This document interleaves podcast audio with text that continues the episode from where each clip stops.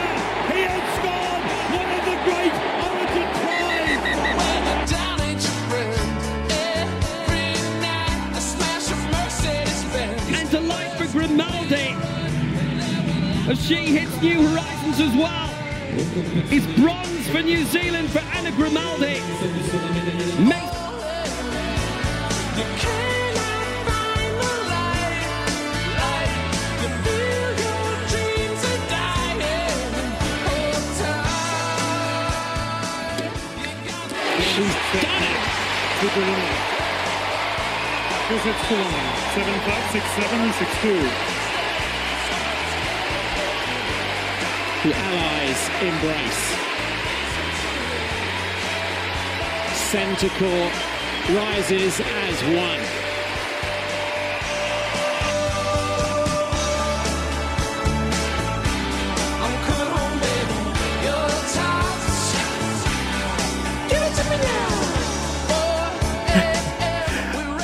Oh, wait to. I don't even know the words, but good morning to you. That song, I don't know what it is. Have you never But heard that that? just made.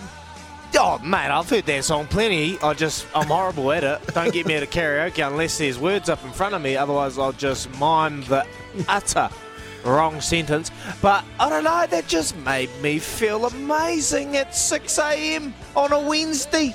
It's so good, Kempy. Uh, How you feeling? Captain K, mate, running the cutter. As soon as you walk in this in the morning, he goes, "What do you like? Do you like this?" And he whips out a song, and it's like, "Yep, first thing in the morning, mate. Nothing like getting a Captain K special." And uh, mate, running around like a like a blue ass this morning. Um, you know, just fine. Trying to. look- I'm look. I haven't got my phone. Lost my phone. I thought I left it somewhere. And Sammy's just said, "Mate, it's here with us. So just don't panic." Um, yeah, man. And so much going on again. Wimbledon. Wow. Unbelievable. Don't, Origin. don't claim it. Oh. Don't claim it, Tony. don't, don't, don't, don't, Hey. don't claim it. I did say to Paulie Did Mawadi you yesterday. pick that? I did say you to Paulie pick? Mawadi. Can no, you rephrase you it for didn't. please? No, Oh, you didn't. cut it out, Sammy. It's just like the two tries, You mate. Luke Metcalf.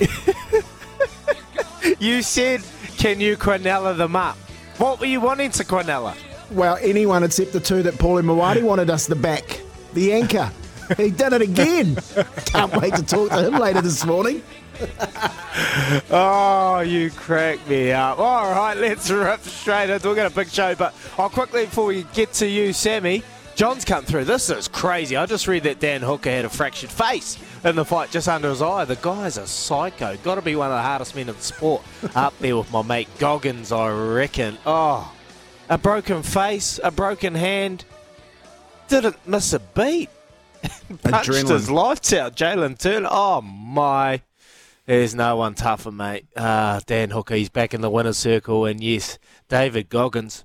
Mm, might be a bit far fetched if you're going to compete with Goggy, but uh, Dan Hooker did it pretty well in that UFC fight. How good. But Sammy, Kempy picked it, or did he not? Wimbledon. What's we got? We'll go back and look at the tape, and uh, yeah, we'll, we'll put, call you out, Tony. Maybe we should put something on it. Is he like if he didn't, if he's making up porkies, we should make it. We should come up with a punishment just so he learns. He said a Quinella. Just so he. le- He I know he said a Quinella. But I thought he wanted to Quinella like the the favourites. I never heard Quinellaing the the It unseeded. wasn't the favourites. Paulie Moati was giving us the favourites, mate. That's what he said. Unbackable. Go back and listen. He said unbackable I will favourites. go back and listen, Tony. We'll see. Look, I'm, I'm just, I'm just suspicious. That's all it is. But we'll go back and look at the tape and find out if you're right. Suspicious minds, Kez. Get that up. It's a great song. So um, yeah, look, uh, if you are just waking up and you've completely uh, you've completely missed it. So number one seed Iga Swiatek, she's been knocked out of uh, Wimbledon yet again uh, by unseeded Elina Svitolina, uh, five seven in the first set to Svitolina. She came back seven six in the tiebreak, Iga, and then uh, in the third set it was all uh, Svitolina six two. Um, so Iga Swiatek once again out uh, in the fourth round. She just can't get past that, despite being a, a Wimbledon Juniors champion in 2018. There is something about this tournament that she can't get over the world number one. Um, so look, when we talk a little bit of tennis later on, maybe that's a question. Um, how you know what, what's going wrong for her. The other one was uh, Jessica Kabul, uh, Jessica. Pegula, who was the uh, fourth seed over in the women's draw, she knocked out by unseeded Marketa Vondrousova. Uh, 4 6 in the first, 6 2 in the second, 4 6 in the third. So a, another uh, seeded player out. So two unseeded going through to the semi finals. Uh, and then tomorrow in the women's uh, quarters, you've got uh, Madison Keys up against Anya Sabalenka. Sabalenka's got to be the favourite now, um, defending Aussie champion, number two seed. And then Ons Jabeur, the sixth seed, up against Elena Rybakina, the third seed. Rybakina, the defending Wimbledon champion. Um, on the men's side, um, nothing to write home about really yesterday. Uh, Alcaraz did end up getting over Matteo Battistini. Uh, uh, Jannik Sinner got a, up over Roman Safiullin. And currently at the moment, with a little bit of live sport for you, uh, we've got Novak Djokovic, who uh, lost the first set 6 4 to uh, Andrei Rublev, came back 6 1 in the second. Currently 5 4 uh, in the third set. It is deuce with advantage to Rublev, and it's a potentially break point here for him. So that one might go to a tie break as well. So look, it's all go. Boys in Wimbledon this morning. Oh, it's all go. I'm watching that uh, on the updates here. I don't know how live it is, but I've got advantage to Rublev over Djokovic. 5 4. And if he evens that up, imagine that. Going a fourth set, back against the wall for Joker. Imagine, imagine if he gets bundled out. Swatek, what's going on there, Kimpy? Obviously, the grass. She struggles a hell of a lot on the grass. She's been knocked out, and yet again in early stages of Wimbledon. Can't swa- quite seem to make it click over there on the famous grass court. No, and and Sammy picked it yesterday. Hasn't got through to the quarters yet. Um, even though she's Semis. She, uh, semis, Yeah. even though she's won it as a junior. I don't know whether it's you know starting to play on her mind. You know, I, I just you know get get to that uh, that part of the tournament. You know, you know what that's like. You know, you're you're coming up though against some player or you know in some situation and something you know rejigs a memory, and then all of a sudden you start to double take yourself. You know, like oh man, uh, you know, you get a little bit of jitters here and there, and I think with her, like the longer she fails to make those semis, the harder it's going to get. So interesting point because um, we spoke to someone last week around how players struggle with Wimbledon. Obviously, the grass season is the shortest season of all the formats. So a lot of people that play on clay, that season can be quite long, and you obviously got hard court. The the summer the grass court is only a very short summer season, so a lot of them don't get to play on it very much. Um, and then you know the fact that grass is very different, the ball uh, bounces differently. Um, you've got to be lighter on your feet, so some of the heavy footed players generally struggle. But because she won as a junior, you can't really use that as an excuse, Kim. But I think the mental thing probably has a little bit more weight. Maybe Yeah. she's just got the yips when it comes to Wimbledon. Yeah, well, you know, being knocked out again. I tell you, she'd be lying in bed this morning, or um, or sitting in her in her own little space, thinking, "What do I need to do?" Like, and it wasn't as if she she had she had it all in front of her. You know, um, a couple of seeded players have already been knocked out. She's up up against unseeded players, and she can't get past even unseeded players. You know, like it's, you know, you, you look on the other side, you got the Joker, you know, who's just absolutely dominating. We're, we're thinking about the Grand Slam and all that sort of stuff, aren't we, Izzy? But on the women's side, mate, she's she's open slather on the women's side. Mm. Yeah, I like on Jabeur, Ribalinka. That game tomorrow, I think, is going to be an outstanding matchup. Hopefully, Ons Jabeur can get over the line. But yeah, Lammy's come through. Morning, gentlemen. Mike and Venus is through the quarterfinals. And on that, he's up against his former partner, Tim Putz. In the quarterfinal. So I'm really looking forward to that. Hopefully, Michael Venus can continue on with Jamie Murray, Andy Murray's brother, and continue that form. That was our Wimbledon tennis. We'll be talking about that throughout the show. But Sammy, All Blacks, Jordan, Tele'a, the back. Where do they fit? What do you got? Oh, boys, uh, I'm actually going to run through the uh, the Springboks team for you quickly because uh, that was named mm. yesterday, and uh, it's it's fierce. We know that um, they sent over a bunch of players early uh, to you know get acclimated quickly and uh, prepare themselves for Mount Smart. So, starting 15 just quickly for you: Steven Kitshoff, Abongi. Mbonambi. I'm going to struggle with some of these names. Uh, Frans Malherbe, those that's the uh, front row. Then Eben Etzebeth, uh, Lood de Jager, uh, the two locks. Gee, that that's potent. Uh, Kwagga Smith, Franco Mostert, and Jasper Wiese. That is the uh, the back row. And then Faf de Klerk at number nine. Damien Williams. William, what is that? William Williamse. I'm trying to think of how they say it. Williamse. Williamse. Williamse is, uh, is the number 10. Uh, Makazole Mapimpi and Cheslin Kolbe, the two against. Wow, that's potent. And uh, Damian de Allende, Lukhanyo um, one of the best midfielders in the uh, best midfield combinations in the world. Willie le Roux in the fifth. That is a potent 15, is he? And then on the bench, they got Malcolm Marx, Thomas du Toit, Vincent Koch, uh, RG uh, Snyman, uh, Pieter-Steph du Toit, uh, Duane Vermeulen, Grant Williams, and Manie Libbok. That is one strong Springbok side. It's strong. When you've got an opportunity to chuck Pieter-Steph du Toit World Player of the Year in 2019 and Duane Vermeulen, who has been World Player of the Year, on the bench to provide that impact, it ain't going to be easy. I'm loving that we're going to get to see an opportunity to see Cheslin Kolbe, who's had some uh, off-season situations when he got uh, taken away from Toulon and he's moved on, and uh, be interesting to see where he goes. Uh, Damian de Allende uh, the Big 12 at 12, man, they are just going to, you know exactly what they're going to get, Kempy. Mm. They're going to be physical. They're going to come here and they're going to try and bully them up front and, and play the South African way. Hey, just oh, just bef- it is a tough out, tough team. Just before you get to uh, the All Blacks team, uh, Izzy, the, the one, the big thing for me is the TAB currently at the moment has New Zealand at dollar twenty seven of the Springboks three seventy. You cannot tell me that there is a two, there is a two dollar 43 difference in the, in, in that team. 370. Yeah. Wow. the point start the point start is 10 and a half. And they get 10 and a half points. Thank you very much. I'll take that, won't you? I'll take that. But uh, I think I think um something might yeah, Paulie's just a little bit off, isn't he? Paulie a little bit off with uh, some of those odds. Just doesn't feel right. Ludicrous. Doesn't money. feel right. Three dollars something. Not with Three that. Bucks. Not with that Any, Springboks team. Not with nearly, how they're playing. Nearly four dollars. And look, I know it's a really, really good South African team. Is he big and aggressive? And you're going to Mount Smart of all places, the the home of league where they, you know, got this totally different environment that the All Blacks are used to, and I just, you know, it's actually ramping up to be a absolute physical humdinger. Mm.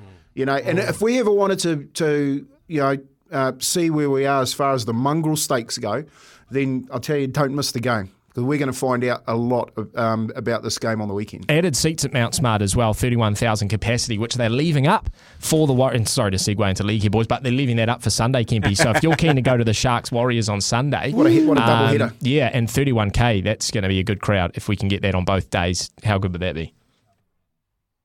Well, I don't oh, think. I don't think. So I don't, I'm just trying to think when we, the last time we did that. I think it was in Wellington at Athletic Park, they played an All Black test and a Kiwi test on the same weekend. Wow. Okay. Yeah. So, I, mate, to, I'm talking about numbers. Yeah, was, yeah, was probably yeah. the last time they did that. So, um, mate, thirty-one thousand. I'll tell you what, there'll be some Warriors fans that are happy because they get some tickets. A lot of people doing the double. A lot, of, lot of people going to the Saturday and the Sunday. Oh, t- town will be rocking. Town will be rocking with people from out of town. Mount Smart, not traditionally your, your All Blacks test, but I'm looking forward to it. There's plenty of debate about the ABs as well. You got Jordan and Tele'a making a comeback. Where do they fit in the picture? Double eight, double three, but Paralympics. Lisa Adams in the winners' circle, and uh, we've got plenty more about the Paralympics here. Sammy, what do you got? Yep, Lisa Adams winning gold uh, yesterday in the shot put. Um, look, family ties, of course, to the uh, to the Adams family. Just, I mean, gee, just have just have the last name, be part of that family, and you're going to you know win gold medals on the world stage, or you're going to play in the NBA. Um, so she picked up gold yesterday, which is fantastic. Overnight, uh, William Stedman uh, did one better than 2019 when he won silver. He won um, sorry bronze. He won silver last night in the 400 meter T36 final. Fantastic. And then this morning we were huddled around the uh, computer screen watching Anna Grimaldi pick up bronze in the 100 meter final. That's a fantastic result for her. Still young, still plenty more to give. And of course, is uh, Paralympics next year to follow the Olympics. So this is a big build up for those athletes. They usually have uh, the para world champs every two years. Haven't had one since 2019 because of COVID and stuff. So they've had a big break. Um, but it's great to see the, uh, the, the Kiwi athletes out there, and we're to uh, we're to have a chat to the uh, Team New Zealand leader, Rayleigh, uh, yeah, Raylene Bates, a little bit later on in the morning. Man, we thrive, don't we? We thrive in, in Paralympics. You got Sophie Pascoe leading the charge for many years, but the new faces are coming through. And Lisa Adams with that famous last name. Great to see her back and uh, and continuing off where she left off. So, yeah, looking forward to celebrating that after 7 o'clock with Raylene Bates. State of Origin. State of Origin. Mark Gasnier after 8. We spoke to him yesterday, Kimpy. He's confident. He is confident, Sammy, that this team can get back to winning ways and potentially save Freddie's life Yeah. as a coach. No, I'm looking forward to your boys' chat with uh, with Gaz. Um, yeah, game three, of course, tonight in uh, in Sydney, New South Wales, of course, Stadium, looking to avoid uh, their first series whitewash since 2020, uh, 2010 New South Wales. And I tell you what, Kempy, they had a much worse team back in 2010 than they do now. You, you look at that New South Wales team, that should not be losing 3 0 in State of Origin. But that's the, what we're looking at in 2023. Freddie's head well and truly on the line. Queensland with just one major chain, uh, change. AJ Brimson's coming in at fullback for the suspended Reece Walsh. Corey Horsburgh is uh, coming into the side for Tommy Flegler. Um, on the Blues side, they made eight changes, big changes. Uh, Stefano Utoikamanu yesterday, very, very interesting comments, Kempy, as to why he was dropped. Can't believe it. I'm not sure whether maybe there's a he's uh, there's been a miscommunication there, but he basically told reporters that Freddie had rung him He's and telling said, he's telling we're, the truth." We're resting you for game three, and Yeah. I'm thinking, what you for game four? What, what are you resting him for, Freddie? do you think- what is it? Yeah. Do you think the uh, the young Do you think the young boy would actually make up porkies? Like when No, asked no, that no, question? no. He's just come out. He's just come out and said, "Well, this is what he said to me." Like he just, he hasn't he hasn't minced his words. He's just said, "Oh, he told me that he's resting me." It's like you de- like I'm resting you for what? Next week. Yeah, and so the interesting thing tonight, Kempy, we'll get your thoughts on this. Um, New South Wales making all of these changes. So Cody Walker coming into the halves. Uh, then you've got Cam Murray, Damien Cook in the starting lineup. So they're trying to get a bit of South continuity there. Bradman Best's coming into the centres. The problem, I see what Freddie's trying to do here. He's just trying to, he's almost desperate. But um, the thing with Queensland is they've built this team over two or three years. So it's very hard to see New South Wales winning tonight, given that that many changes and how in Origin we know it's about building the combinations and the partnerships. This is almost a, a New South Wales. Well, it is a New South Wales team that hasn't been together at all. No, and, and Mark Gasnier touches on that from a St George perspective. So we'll talk more about that later on in the show. You know, the interesting part for me, Sammy, about uh, New South Wales. And this is how far behind the Origin 8 ball they are. They're now talking about Boyd Cordner being the coach. Gee whiz. Honestly. So Boyd Cordner, mm. the, the calls for Boyd Cordner, who's just retired from Sydney City, has come out that he should be the next New South Wales coach. I've gone, What have wow. they got to lose, Kimpy? Yeah. Oh, another, Give it a se- another series by 3 0 for the next 10 years. Mm. Why, why, why? Why can't Boyd Cordner do the same thing that uh, Billy Slater's been able to do? He's got a New South Wales through and through. He Oh, knows dear, exactly oh the there, you go, there you go. There you go. Because he's not Billy Slater. He's a second rower. You know what I mean? He's like And he's catch had the- a few head knocks as catch well. the ball and run forward and get tackled like Give Billy, him a Billy Slater's Gimpy. strategy. You know, he's fullback. He's out the back. He's with the coach. what are you he saying about understands it. forwards? Stay on the forwards. Get, get, get bashed up and let the pretty boys run the strategy. Can forwards, can forwards not coach? What do you say? What do you say about tight five and the prop and the props? Just hit that rock. That's exactly right. oh, well, boys, here, I've got a great question today for you. It revolves, uh, revolves around State of Origin tonight because uh, that is the big sporting fixture today. We do have All Blacks Warriors this weekend, but State of Origin game three tonight, I'm sure people will be stuck around the TV sets to watch it. So, can't wait question of the day. Can't wait question of the day. Player of the game. Who gets player of the game this evening? I want speculation. I want predictions. You can text through on double eight double three. Tony Kemp. Oh, well, I, I threw it out yesterday. I think um, Nanai and Fifita specials for scoring tries against New South Wales. Mm-hmm. Uh, I'm going to say, oh, who am I going to go for here? Well, first of all, who you- Munster. I was going to say, who do you think's going to win? Queensland. I think, I think Queensland Well, are just going to yeah. be too good. So you got to pick a Queensland player. Munster. I would have I think. I think it's going to be a high scoring game. I don't, I don't think it's going down to New South Wales and, and it's going to be shut up shop and 6 4. Yeah. You know, I just think Queensland, you know, three three games together, their back line has been hasn't even been spoken about. It's the best back line I've seen for a long time. Mm. Um, against the New South Wales side, where their edges are, sh- honestly, shaky. Well, The- and, the and edges are shaky. We'll see if Bradman Best makes a difference. Is he? what do you reckon? Player of the player Look, I'm. Queens, I'm Queenslander, but I, I'm really excited to see what Cody Walker can do to this back line for New South Wales. Mm, nice. I, I think, um, I think, yeah, uh, if he, if uh, New South Wales is going to have a chance, I think his combination with uh, Mitchell Moses is going to be big. And uh, yeah, if Cody Walker, if, if New South Wales get up, I think Cody Walker will become player of the match, and he'll be the guy that can steer them in the right direction. Take it away from Jarome Luai, was pretty disappointed in the first two outings. I think uh, Cody Walker will probably be player of the match tonight. And it's which that means I'm going against my Queensland team, but I think New South Wales will find a way. No- nothing wrong with it. Uh, Cody Walker next to Mitchell Mossesi. So there you go. Uh, text on double eight double three. Um, can't wait question of the day. Who's player of the game tonight in State of O? Might, might revisit that tomorrow morning. Beautiful. Let, let us know there's a couple of messages coming through. We'll get to those shortly after this. But you're listening to Izzy and Kempy for breakfast thanks to Chemist Warehouse. Keeping you healthy this winter, Kempy.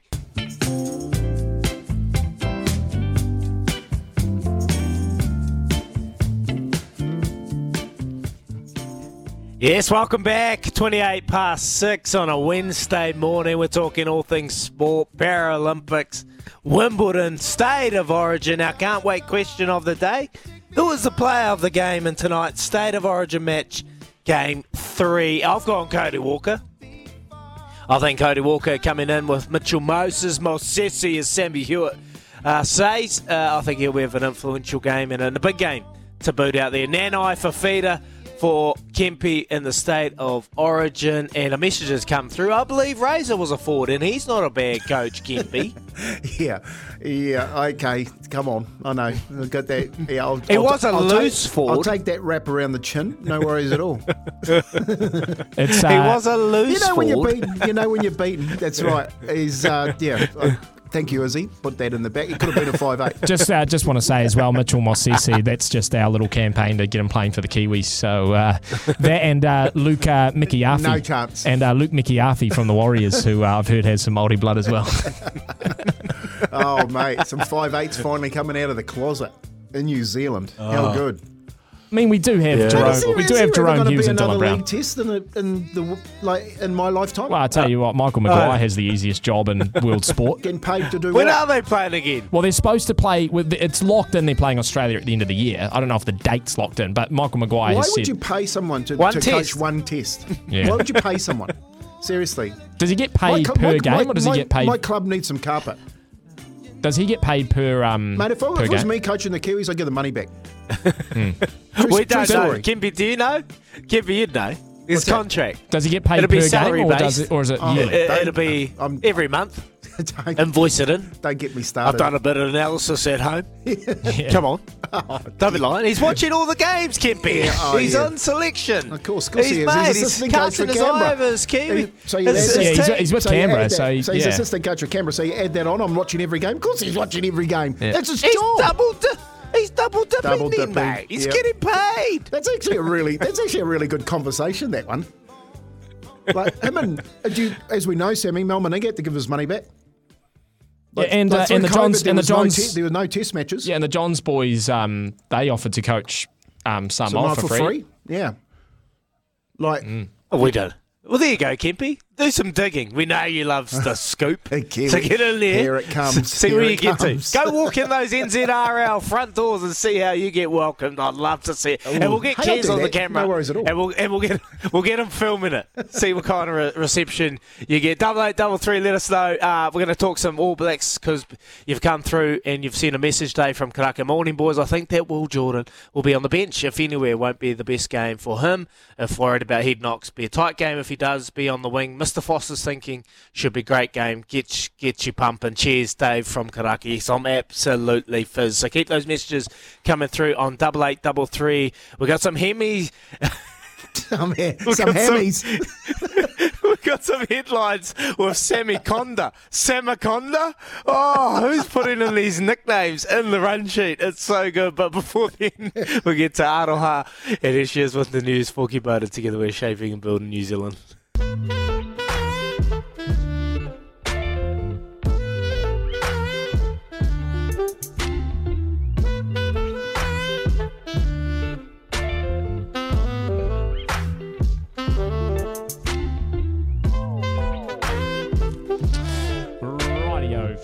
Folks. Get my button sorted here. 6.34 uh, on SENZ as Ian Kemby for breakfast. Power your business with Bunnings Trade Power Pass. Time for a few uh, wee headlines to uh, to set your boys up for the Oh, day. I love this part of the show. What Well, I'll start. got? I'll start with a couple of serious ones, boys. Uh, don't know if you've seen, but the uh, Tauihi uh, season, that is the uh, women's uh, ba- pro basketball competition here in New Zealand. Hey, they've got nine players from the WNBA coming down to play here in New Zealand. How cool is that? That's awesome. Um, and I think that gets underway. Is it get underway tonight, Kez? Yeah, I think that gets underway tonight. So. Look, if you if you're remotely interested in a little bit of uh, you know local basketball, definitely tune in for this one because you get to see some of the world's best uh, playing on New Zealand shores, which is fantastic. Uh, you did mention uh, Dan Hooker, uh, the scans that came out yesterday. So not only did he fight with a broken arm and win, uh, the uh, the scans on his on his noggin also showed a massive fracture in his jaw. Um, The man's built different. The man is. I mean, UFC. It would have been from that kick. Yeah. It would have been from that kick to the dome. just built thought he was different, man. After that. They just built it. Here I am complaining about a sore elbow yesterday because I fell over on the wooden floor. yeah, it's not it's not quite comparable. Um, I asked Izzy in the break, uh, Kempy, I'm going to get your prediction here. What do you think the total prize pool is for the uh, for Wimbledon across the men's, women's doubles, etc.? Oh, okay, yep. In pounds. Uh, I'm going to say 80 million. 80 million in pounds. Uh, dollars 30 million pounds. 30 million pounds. You're not far off there, Kempy, actually, and Izzy wasn't far off either. Uh, 44.5 million pounds. So that's about 93 million New Zealand. Now, that doesn't really translate um, into, the, and into the. apparently they, they do it all through sponsorship, Oh, they probably do, yeah. Yeah. You mean as opposed to media rights. uh, yeah, well that's the same as um, Augusta. They they I think we talked about this last week. They don't even need the media rights. They make so much money off the uh, shop sales and the tickets that they could just run the tournament on their own. Um, it doesn't translate into the winners. So the uh, the men's and the women's uh, singles get the same prize money, which is two and a half million pounds. Which when you think about forty four million isn't a lot. But I guess what it does mean is look, you only have to make the second or third round, and you're probably getting most people's yearly salary um, just for you know winning one or two games. So um, yeah, it's uh, lucrative to say the least. Just get yourself to I Wimbledon. think when you when you think of it from the outset, forty-four million pounds, huge money.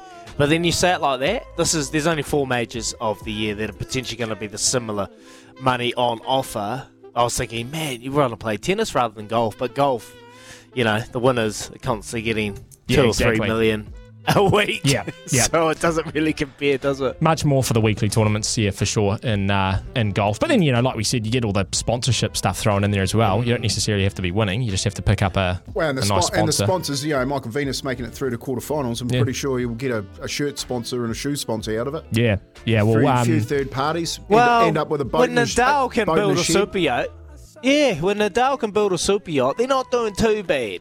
Yeah, not Nad- doing too bad. Yeah, Nadal's like the next in line for the King of Spain as well, so he's uh, he's well endowed. Um, boys, uh, speaking of yachts, actually is, and I'll finish on this one. Um, The largest cruise ship, right? This is called uh, the Icon of the Seas.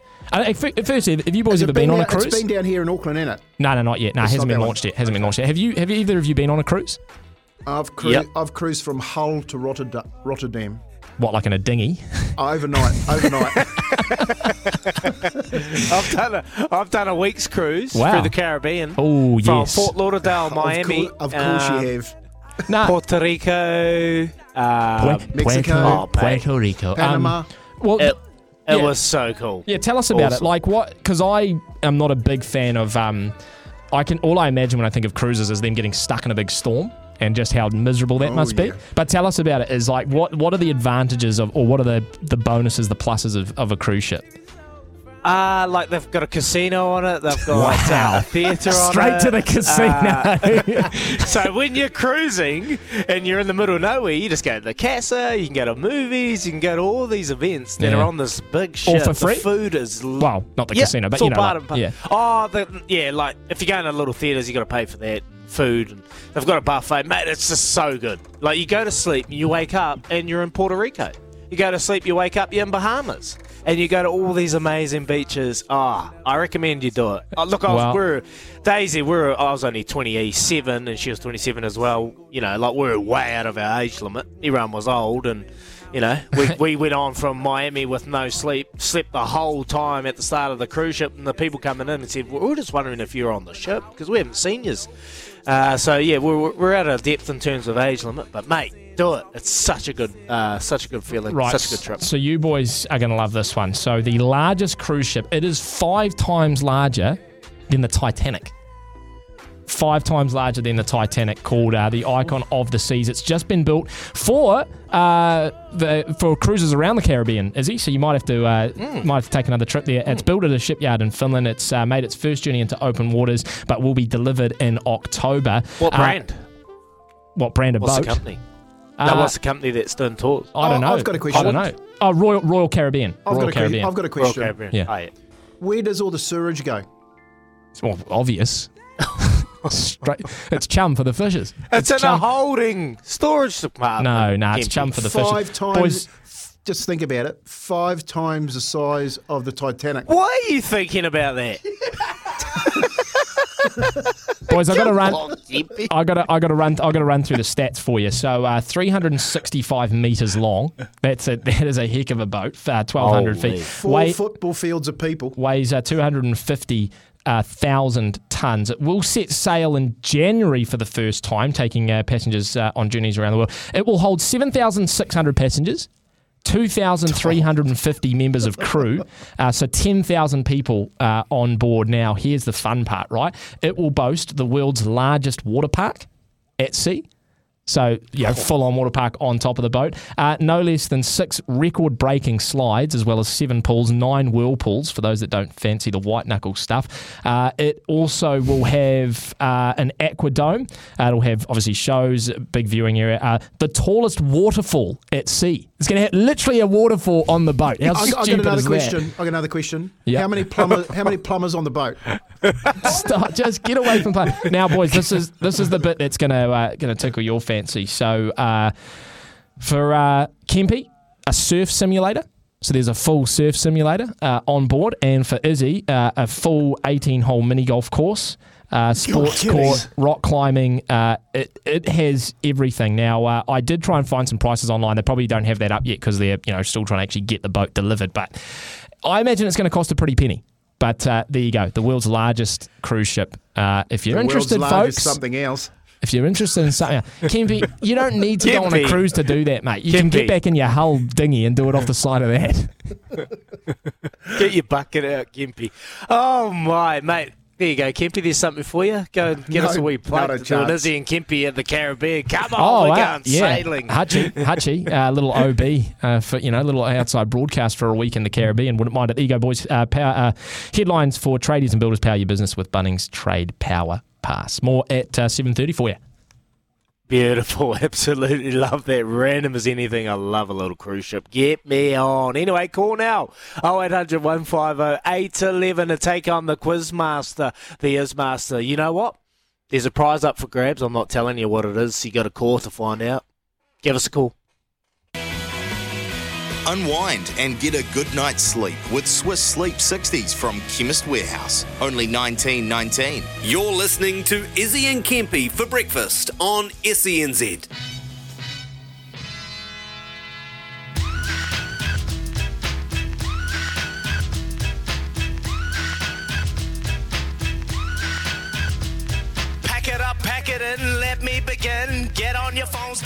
For a win. I won't give you answers no matter what you ask me. Try and play the quiz, things won't get nasty. Get up, stand up, come and throw your hands up. If you got the feeling, get the phone lines ringing. Can to get paid? We can to get paid. So get on your phones and dial now.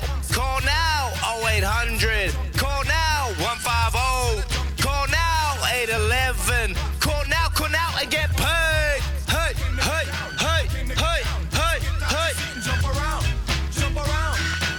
All right, all right, all right. Let's get someone paid. I'm not telling you until you win it. 0800 150 811. Give us a call now. Jade from Hamilton. He loves opening up the bat. Morning, Jado. Morning, the boys. Not first drop normally is better, eh? Mate, no one talks about it uh, later on. We want to see people and go, someone go five straight and get the job done. Let's get it done, Jado. Here we go, mate. Question number one. Megan Rapinoe is an athlete representing which team in what sport? Uh, uh, football, fern, soccer. You're on the right track, Jade. You're on the right track. Sorry, brother, it wasn't football uh, ferns, and it was football, but it wasn't the football ferns. All right, Jade. See you later, mate. Timmy from Christchurch. Yo yo. Yo, yo, yo, DJ. No, it's not yo-yo. Nah, she's Megan from America. Yes. American football, big stars donning our shores. Cannot wait. Not, Not American now till football. Kickoff. Not playing gridiron. Come on, come on. Don't, don't. Football, soccer, soccer, and over there, isn't it? United States. Anyway, question number two: Which opponent was last to garner a draw against the All Blacks? Um, was it the box? No, wasn't the Springboks. Sorry, Timmy. Have a good day, brother. Appreciate it. Lemmy! How you doing, Lemmy? Wow. Morning, uh, boys. There you go. Morena. What, what, what's that sigh for, mate? You got a chance at the quiz. Come on, get up. Show me some energy. Which opponent was last the last team to garner a draw against the All Blacks? Uh, It was uh, Australia, I think. That definitely wasn't Australia. See you later. See you later, Lemmy. 0800 150 811. Don't be shy. I'm waiting for you. Couple of spots open. Zaid. Uh, good morning. It was England at Twickenham last year. Yes, England 2022. I know what Lemmy was on about.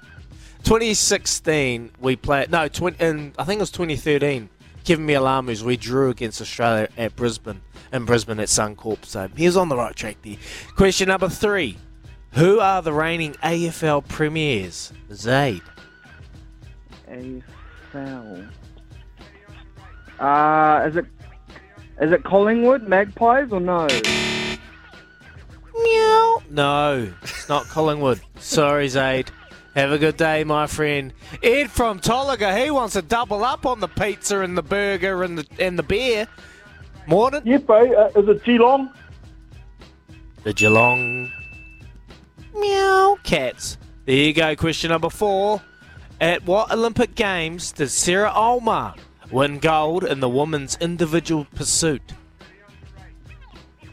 I won't have a guess, bro. Is it Athens? That was a hell of a guess. 2004 Athens. Oh, boy. Question number five. Oh boy. Which four teams currently make up the NRL's top four? I need it in five seconds. Quickly, go. Pa- Panthers, Broncos, Three, um, two, oh, one, no. one. Manly. nah, not Manly. Sorry, Ed. Not going to get your tummy full. Manly. Whew. Here we go. Mike from Christchurch. You have to jump on the plane if he wants to redeem this voucher. Mikey, how you doing? How you going, fella? Hey, good, brother. Which four teams currently make up the NRL's top four? Penrith, Broncos, Cronulla, Melbourne. Bang. Bang! Mikey! You want to know what you've won? Yeah, brother. You've won, you've won a voucher, bro. Premier Play Bay Golf voucher. There you go. If you're in Auckland, go have some beers with Ed and Brett, eh? There you go. Stay tuned, bro. Stay on the line, and the boys will get your dates and they'll flick that to you where you can redeem at your chosen time. Stay tuned. Love Racing with Tony Kemp coming up. Yes, a couple of minutes away from 7 o'clock. It's 0800 150 11 if you want to give me and Izzy a call or 8833 on our temper bed bedpost text machine. Throw one in there. Find a thoroughbred race day at events.loveracing.co. And lessons are learned from La Crique's last spring campaign will be strictly adhered to this time around for the Group 1 winning mare. Remember La Crique there's? Uh, well, We've drawn a line in the sand. This is what the trainers are saying this year. We'll stick to it. She'll not run on a heavy track anywhere, as that was detrimental to her last spring. And trying to bring her up to those conditions, she won't do that again. Katrina Alexander said. And I just think, mate, we'll have a we'll have a, a heavy track for the spring, uh, given the right conditions. Though, La Crique will open her spring campaign in the Group One uh, Tarzino Trophy, fourteen hundred metres at Hastings. At the stage, she'll go to the open trials at Taupo and aim for the Hawke's Bay. Um, we're looking at Sydney and we'll go when the horse is ready. And this time around, we're not going to say uh, she needs to be in a certain place at a certain time. The $2 million five uh, diamonds will be the run at set weights and penalty at Rose Hill, and she's been back for three weeks now, and she's looking super. So keep a, uh, a look at um, La Crique. It's on target for its uh, second trip to Australia and one that I'll be following. We've got race racing at Riccarton today. I actually like a little multi here, Russian roulette in race four into Secret Express in race five. And look out for Watch Out. It's dead set the favourite $1.20 in race three. So multi those up. That's your Love Racing update. Grab your mates and get on course. Visit events.loveracing.nz and find a race day near you. Here's Aroha with the news for Kubota. Together we are shaping and building New Zealand. Experience effortless shaving like never before with Gillette Fusion Pro Glide 5 from Chemist Warehouse. Only 1724. This is Izzy and Kempy for breakfast on SENZ. Are you ready?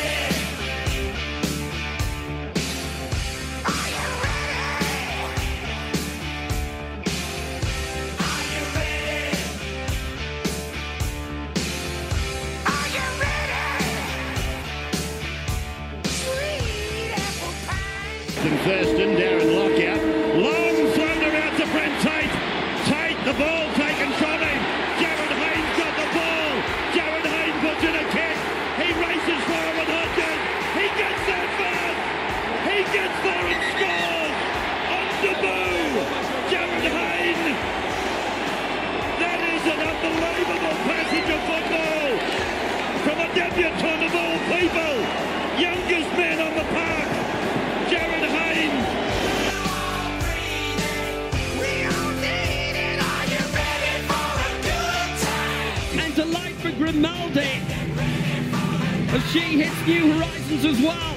It's bronze for New Zealand for Anna Grimaldi. Meg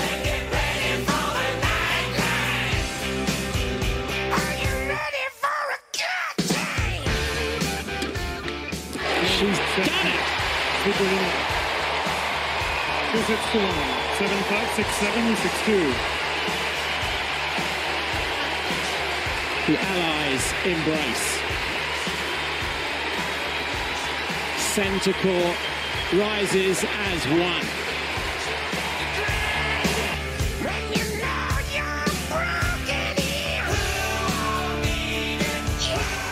You. Yes, good morning. I hope that little intro gets you as fizzed as it does for me. Ah, Wednesday morning, plenty happening in the sporting world. Joker, Novak Djokovic, too good for Rublev.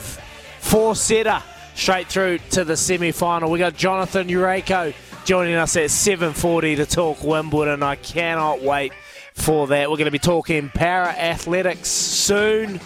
And uh, after eight, we got Mark Gasnier. Double eight, double three on the Temper bedpost text machine. Hello, my little darling. Oh, you're a little bit tired today. Oh, you haven't woken up too well today. That's okay. Give me a kiss. Mwah! Nothing better than giving your kitties a little cuddle in the morning when I get my coffee from my beautiful wife, Daisy. Anyway, lads, double eight, double three. A couple of tips coming through. Kempy, give us a little lead in today. Riccarton Synthetic. Go the lads. Race 8. Glorified six dollars fifty and two dollars fifty for a place. That is from Cam from Cambridge, and he's usually He's not good. too far away as old Cammy. We appreciate that, Cam. And Brett, well, I just don't know where I can go with this because uh, Brett and horses, I just don't know if it's a good mix. I tipped Watch Out last week, couldn't quite reel them in on a heavy 10 at Ashburton. Goes back to the synthetic, and Paulie the anchor gives out $1.20. Come on, Paulie, give us a boost from Brett. So, uh, yeah, he's not happy. He's not happy. But there you go, a couple of lead ins for today Riccarton, Synthetic. And just quickly on uh, your situation with the cruise ship, Kempy. Well, cruise ships uh, pr- process and treat their wastewater. It is then uh, stored. How big are the storage tanks? Why do you need to You've know got a this? lot of you've got a lot of homework to do today. I'm just saying, if it's if it's 373 metres long, which is four football fields, Mm. and 400 stories high, well, how much of the boat Oh, is yes, storage? Yeah, it's, you quite say it's yeah, it's obviously a big storage. Yeah, I'm just naturally I'm is big, mate. Just, It's- na- I'm just, you know, I think like- it would be more interesting. Big ship if- equals big storage. yeah, it would be. It would make more sense for you to be interested if it was a really, really small ship, and you're like, well, where's the storage space? But it's huge, so of course they're going to have loads of storage for your ones and twos. Well, you'd assume so, wouldn't you? They're- Like, are you telling me that, or you just I don't know if there's, like- if there's 7,000 Kempys on there, might push it right to the limit. You're the saying this- limit. Seven thousand phantoms. Are you saying that 10,000, I mean, all I'm saying is like 10,000 people, you wake up in the morning, 10,000 people, well, what what happens? Are you saying something? Are you the Phantom at, uh, Hey, hey, at Tony, Saatchi Saatchi ne- building? ne- next, yeah, he is. Next thing you know, Tony's going to ask how they get rid of it on an airplane. oh, you're so Now you funny. open up, Anyway, a, you keep open those- up a can of worms.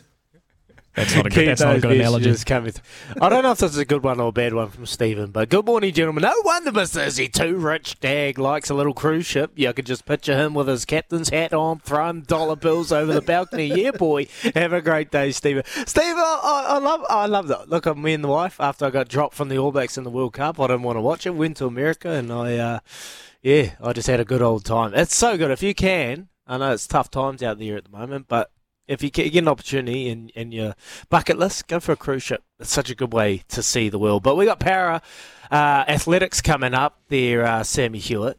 What do we got? Yeah, Para World Champs over in Paris at the moment. Very shortly going to catch up with Raylene Bates, who is the uh, New Zealand team leader for uh, the, the Para uh, World Champs in Paris. So uh, they usually have this event every two years, but it hasn't happened since 2019 because of COVID, uh, which is interesting because it sort of would feel like a Paralympics for them given it's four years. Uh, the Paralympics is next year, 2024, in France as well, I believe. So this is a really good warm up for these uh, athletes, and uh, I'm sure you're going to ask Raylene what sort of role uh, the Para World Champs has in that sort of development as they peak towards next year. But uh, William Stedman got a uh, silver medal in the 400 metre T36 final last night. That was fantastic. One better than his bronze back in 2019. Lisa Adams, uh, sister of uh, that famous family, uh, won gold at the shot put. Uh, that's back to back titles for her.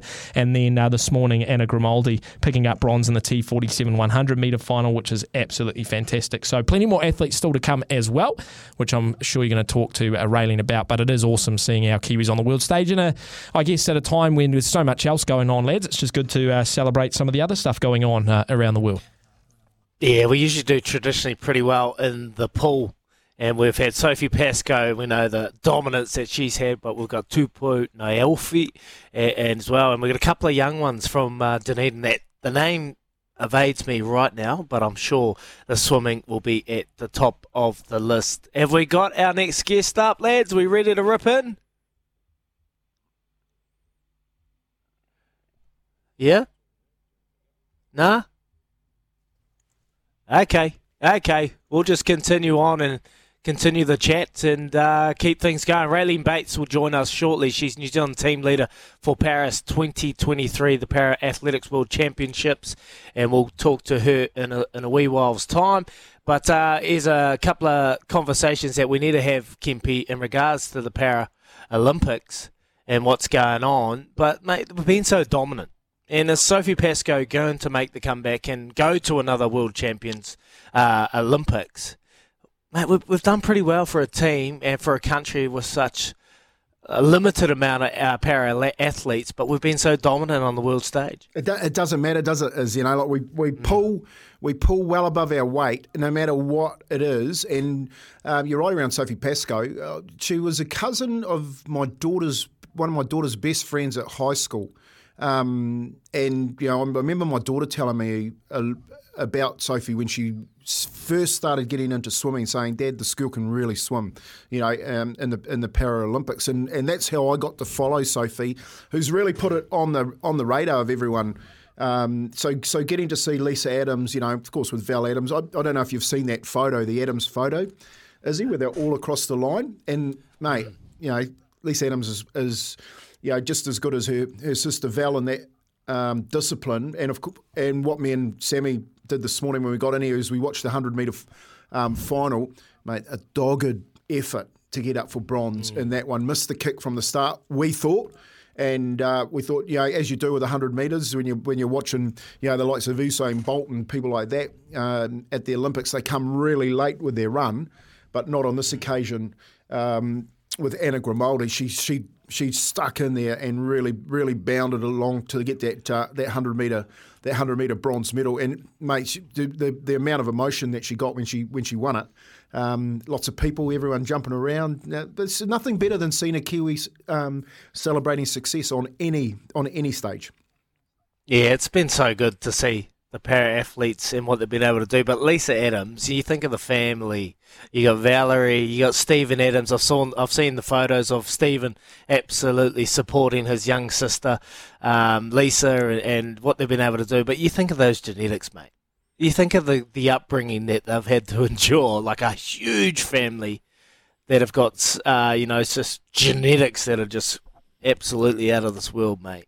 It's, it's just the crazy. I mean, can you imagine living in that household? The kind of upbringing that Stephen Adams had as the youngest of about ten of them. Well, can can you can you name a family that's similar in um, in your upbringing when you were when you were coming through the grades in your sport, where you went every one of them was mm. an absolute legend? Mate, I can. They're called the Ropati brothers. You know, mm. Joe Ropati hit uh, Ropati hit the hit the Kiwis on the wing. Remember that? He went around the best winger in the world and scored that try up in Lang Park, which was Eric Grothe. You know, had the biggest thighs in the world in those Kiwi All-Tech shorts. That was just like I remember watching that as a as a 13 year old, thinking, man, that that guy. And then all of a sudden, I come up to Auckland with my old man, and and Tea Ropati was an 18 year old playing against Wynnum Manly. In that Wynnum Manly team that night was Wally Lewis, Gene Miles, Greg Dowling, mm. Greg Conescu, um, who were four Australian players. And Tea carved them up for Otahuhu.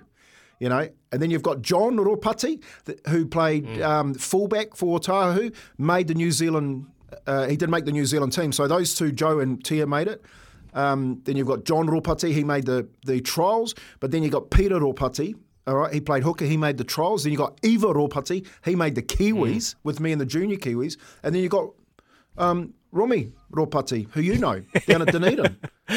Yeah, mate, it's such a phenomenal family. All right, let's catch up with Raylene Bates. She's the New Zealand team leader for Paris 2023 and the Para Athletics World Championships. Raylene, we appreciate your time. How you doing? Kia ora. Great to talk to you guys. Thank you so much. I know you're busy and you're at it, but uh, it's been a pretty successful couple of days for our para athletes. Yeah, no, very exciting here in uh, Paris. I mean, we've had some hmm. amazing um, performances, lots of PBs, and obviously a few uh, medals already. And, you know, we're only actually on day three, so it's very, very exciting. Uh, New Zealander Lisa Adams, obviously the famous family Kempy was alluding to, families that have just freakish genetics. But Lisa Adams has continued on and won gold at the Paralympic Olymp- Athletics World Championships in Paris in shot Yeah, no, she, you know, she opened with a safe throw, and um, mm. you know, she just built on that after each round, and you know, sort of capitulated with a, a, big throw in the end, which was over a metre further than her closest rival in, in, in, second place. So she dominated the whole competition, and she's been in great form. And um, you know she's savouring the um, success now, which is great. Yeah, back to back gold medals. Morena uh, Raylene. We also got up and we watched uh, Anna Grimaldi pick up the bronze medal. We thought that she'd missed the missed the kick, but she got there in the end and hung on for that bronze medal. What was the celebrations like at the end of it? well, she didn't actually realise she'd got the bronze. It wasn't until she heard us screaming that she turned around and, and realised that she'd got the bronze. She thought she'd been beaten on the finish line. So she was absolutely ecstatic. Um, she wasn't expecting that at all. But, you know, seriously, after her run in the heats yesterday with a area uh, Oceania area record of 12.31, we knew she was in really good form. She was the second fastest qualifier. She's been in great form. She's uh, happy. She's, you know, she she's um she, she's just really firing on all cylinders and um that run tonight was just amazing we're really really excited for her well, the runners are absolutely flying. Kiwi runner William Stedman has gone one better than his bronze in 2019, winning the silver medal in the 400 metre T36 final at the Para Athletic World Championship. You must be proud of that moment. Oh, absolutely. Again, you know, Will has worked really, really hard. He's in great form, and you know, he took the he took the race to uh, Jimmy Turner from Australia, and you know, he's Jimmy has been in a class of his own for a long time, and and you know, Will actually challenged him right through that race, and um, you know, it's the closest he's ever got to him, and so it gives us gives a lot of confidence going into Paris 2024 mm. into the Paralympics that you know he could really have a have a really good go at that title. So it was a great effort by uh, Will, his second best time ever. And, um, you know, more importantly, it was actually how close he, he stuck to Jimmy during the race, which was great. Well, it's been a long time between drinks. You haven't had the world champ since 2019. Um, I'm assuming that's because of COVID. How good is it uh, seeing the Kiwis back competing on the world stage? Yeah, no, you're right. We haven't had a world champ since uh, Dubai in 2019, and you know it's been really tough, really tough for these uh, athletes having to wait four years to be able to compete again. And you know there was there's been a lot of soul searching during that time because you know a lot of them have said, well, what's the point? But they've stuck in mm. there, they've worked hard, and we're you know this is why we're getting the performances now. I think they've they're just they've been so excited to compete. It hasn't mm. been about pressure. It's actually just been the excitement to actually be back on the world stage competing. So um, there's a real buzz. There's a buzz around our team. There's a buzz around the whole championships because people are just really excited to be back out there um, at that level of competition. So yeah, it's, it's wonderful. It's a great um, build up for us going into the Paralympics next year. So, how's the innovation or kind of the preparation had to be with the world champs being uh, non-existent in the last couple of years? Have you had to find other ways for these para athletes to, to get out and, and work on their craft?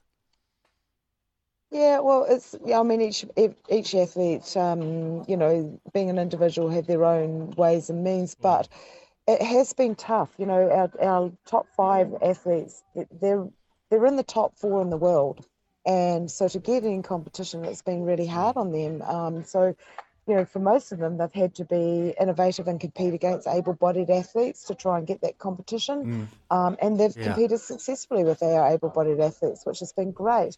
But you know, in some classifications and some events, that's not um, entirely possible either. Um, so you know, they've had little competitions within themselves and with you know perhaps the the um, the other gender or something like that, just to to motivate themselves and be able to bring themselves out. So there has been a lot of uh, creative um, thinking with the coaches of how to keep these athletes up. There's been a lot of work with the teams around these athletes, you know, the mental skills uh, providers and things like that, just to to keep them free, you know, keep them excited, keep them wanting to compete at that highest level. So yeah, they've done a good job, the support teams. And and how do they tie in, Raylene? Like, how do they tie in the World Champs with, you know, big year next year with the Para, Paralympics 2024? Is there anything else now, or is this sort of set them on that path? You've got your PBs, you've got your medals. Now we know when we go to the Paralympics in 2024, we know where we need to go, or we, is there something else in the middle? Yeah, well, the Paralympics is slightly different to the World Champs. To get uh, to qualify for a World Champs, you have to gain a performance time or distance to be able to um, participate. However, for the uh, Paralympics, it's about gaining slots, and the slots are for your country. So the top four placings from these World Championships gain a slot for your country. Um, so, you know, for our guys, that's what it's all about. It's about gaining their slot to get to um, Paris next year. they have another opportunity in 2024. The world champs for Kobe were um, postponed in 2022 to 2024 in May. So we're going to have two world championships within 12 months. Um, but it's only the top two from there, and you can't gain a, gain a uh, slot again. So, for instance, Lisa winning yesterday, if she wins again in Kobe, she can't get two slots. It's just one slot. So, as I say, for, for our elite guys, it's about gaining those slots early, taking the pressure off, and actually then being able to use competition as a pathway through to Paris 2024. All right, Raylene, just before we let you go, what and who can we keep our eyes on for the rest of the week? Well, Danielle Atkins, uh, Aitchison just uh, won her heat in the T36 100 metres tonight, and she won it by a clear margin. So all eyes are going to be on her in the final tomorrow in the 100 metres. She also has the 200 metres following, uh, you know, um, following day. Obviously, uh, Anna Grimaldi in the long jump later in the week, Mitch Joynt in the 200 metres next Monday, and Holly Robinson has both the javelin and the shot put in the next couple of days as well. So Holly's coming off a surgery and off injury, but you know she's excited to be here and she'll be trying to be as competitive as she can uh, with her short build up that she's had as well. Well, it's been a successful start to the World Champs at the moment. We'll be casting our eye over these athletes going forward. Thank you so much for your time, Raylene, and hopefully France isn't too rowdy at the moment. I know there's a lot going on over there, but thank you so much and stay safe and look after yourself. Thank you so much. Take care. There she is, Raylene Bates, New Zealand team leader for Paris 2023 Para Athletics World Championships. Is awesome to hear from her. A lot of success to start that uh, competition. Kempy and Danielle Aitchison winning the 100 metre heat. Great to hear that. And we've got a couple of names that uh, we can look forward to in the week to come. A couple of messages there, but we got Kempy's off the back fence. Where's he going to go? Stay tuned. You're listening to Izzy and Kempy for breakfast from the Chemist Warehouse, keeping you healthy this winter.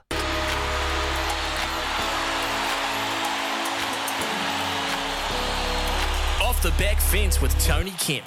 How many moons ago, I remember when I first started work at the freezing works, a loud siren would sound, which usually only indicated a certain hour of the day. However, in this instance, when I was listening, it meant down your tools right now and stop working. The union delegate would walk past us all and explain that we were to meet in the cafeteria to discuss work conditions and that the union had decided that until it was sorted, everyone had to stop working. All these years later, it seems most unions are now gone. But in the NRL, the Players Association still operates and is currently negotiating working conditions on behalf of all the players in the NRL. While this is different from my early days at the freezing works, the mechanics of new, uh, negotiation are still the same. However, it seems in this case of the NRL versus the Players Association that there's still a lot of water to go under the bridge. It seems to me, however, that something is not quite right. The players have been told to stop all media commitments for the meantime. However, at the forefront of negotiations are the two heads of both the NRL and Players Association talking about who's telling lies and who isn't. Looks like a testosterone fueled standoff to me. While I'm always an advocate for the players, I get a little annoyed when the process becomes more about egos. I ask myself if this is what the original negotiation process was designed to do. It's not rocket science. Simply negotiate an amicable outcome. If we are to learn one thing from this issue, it's this. Negotiating, whether amicable or not, should never be about slinging crap at each other. No one wins if that happens. And for me, if I learnt one thing from those old boys back in the day, then it has to be this remove all emotion from the table. If you make this personal, then I'm afraid the players, they'll be the only losers in this negotiation. Off the back fence with Tony Kemp. So, Kempy, we've got to a situation, the CBA, they've obviously put a blank, a block on the media at the moment. And at the start of the situation, start of the year, there was actually talks of players revoking and uh, potentially not playing in games. Well, this is just the start. Could we get to a situation where the uh, players start pulling out? Can they legally do that? And Uh, what would this like? uh, Where do the NRL sit on this? Are they are they, are they worried, or are they just going to be egotistical about this situation and just carry on? I don't, I don't know if you remember, they're talking about bringing players down from America to, to keep the NRL going. Like, could you imagine? Can't Like, do that. You can't. no. Uh, look, uh, See, that statement in a nutshell just shows the arrogance of the NRL at the moment. Well, you know, that's the amicable approach should never be about he said, I said. I know you need to show some leadership. And Clint Newton, the head of um, the Players Association, and, and Abdo have come out and said, well, he's saying one thing and, and I'm saying another, and they're not on the same page. That's what needs to happen. They need to get someone in the room that actually takes out the, the slinging of crap because at the end of the day, every player doesn't want to stop playing football because they want to get paid. You know, like because the problem is that when you stop, they they have every right to say, "Well, I'm not paying you," and once that happens, then you know that's when you you start to throw. Um, I guess the the So who holds all, the who holds all the cards here? Well, the players always hold the cards, is he? But do they have the courage to actually not play? Mm. You know, And not get paid. But my point being is that you know, if you the art of a negotiation is to negotiate an outcome, and I don't think you're that. I don't think you're that far away. I, like I said earlier on the week, I think the sticking point is possibly that they're actually getting told they're getting the money, but they're not getting control of the money. It's all about control. And I, you know, I for the life of me can't see how two guys are just fighting about it personally when they've got so many other people that are involved in it. Get a group together, put them in a room, get them to nut it out. Proper, proper negotiating people, get them to nut it out, get it signed, and get on with it. You know, I don't think they're Well, that that- far away. I just think they're making a mess of it. Mm, It's a pretty messy situation at the moment, Kempy. And look, there's a lot of water to go on the bridge. We're at a situation where there's a media boycott. It's a start potentially of uh, of a horrendous outcome. Well, when are we going to get an outcome, a solution? Uh, we'd love to hear from you. Double eight double three oh eight hundred one five oh eight eleven. In regards to Kempy's off the back fence, in terms of the CBA, where are they at?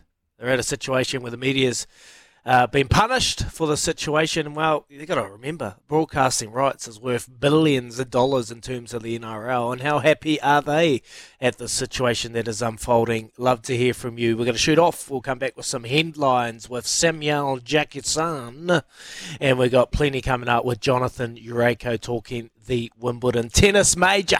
Grand Slam over there in uh, in London at the moment. Here's Aroha with the news for Kubota. Together we're shaping and building New Zealand. Or the SENZ app.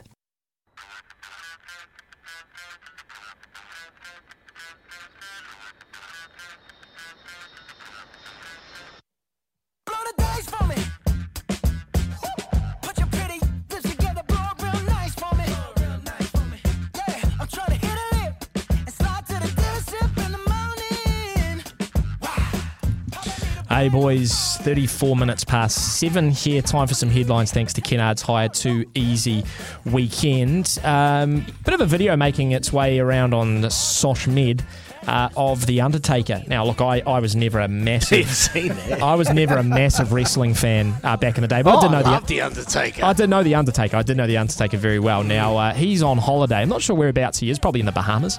He's on holiday with his wife, and she got very scared because Imagine if he was on that boat. Yeah, well, he might have been. He might have just stopped off at the beach. But uh, He's 10 people. he, uh, so his wife's in the water and she gets a little bit spooked because she spots a shark swimming around. So what does the Undertaker do naturally? Uh, he just wades out into the water and just gives him the death stare. Gives the, the, the shark the Undertaker death stare, and sure enough, the shark bolts it. He's gone. so uh, look, it's not just humans that uh, he strikes fear into. Uh, he takes on the, uh, the the mammals as well. So um, just don't get in his way, Kempy. My, the, You would have been pretty good in WWE, I I'd reckon. I w- well, I would have taken the Undertaker, hundred percent. Um, he was the guy that stopped. My, my son was a mad WWE supporter, and so I took him to uh, old old spot just around the corner here Hmm. to, to watch the WWE. And the Undertaker, you know, like how high the ropes are. Well, the Undertaker hopped over it like it was a stool. That's how. Tall big, man. That's Very how tall big man. the man is. And Yeah. I'd always said to my son, you know, like it's it's not real, son, mate. We the very last time he watched WWE was after watching the Undertaker destroy people in the ring, and he realised that it actually wasn't true. Hmm. So uh, Wait, hold on. Wait, there you go. You saying that's not real? What are you talking about? Wait, hold on, hold on here. Hold- Next thing you're going to tell me Santa doesn't You know exist. how they used to come, come up, you know, like you, you, you're standing in the ring. This is my son's, I think he's nine at the time. Where does the blood come from? I know. Well, I'm telling, going to tell you a little bit about a blood story. You know where they come under, they used to whack you between the legs. Hmm. My son got me like that walking up some stairs because he'd seen it on WWE. Oh, dear. So I'm walking up the stairs and he's run up behind me and he's given me the old right between the the coconuts and dropped me like a sack of spuds. And I've turned around, I've turned around to him and I've said, "It ain't true, mate. It actually does hurt." Oh, You know? uh, my brother used to do the. Uh, was it Batista who did the sticky face? He used to used to rub rub his cheeks in your face, and that that was So was it Batista? I've done it? I've- Who? Yeah, Batista. I Rikishi, think- Rikishi, that's, that's uh, Rikishi. Um, Kez is saying as well that uh, Undertaker's wife's actually a decorated wrestler herself, Michelle McCool. Is that right, Kez? Yeah, Kez is all over it. He's a big wrestling How real fan. is it? Double eight, double three. And many of you out there would have done the, the mandible claw. I've put my fingers in someone's mouth, my brother's mouth, and done the mandible claw and sweet chin music from Shawn Michaels. I've done a little sweet kick to the dome uh, a few times. You know, the choke slam from The Undertaker. There's a couple of signature moves. The Stone Cold Steve Austin uh, little shoulder drop.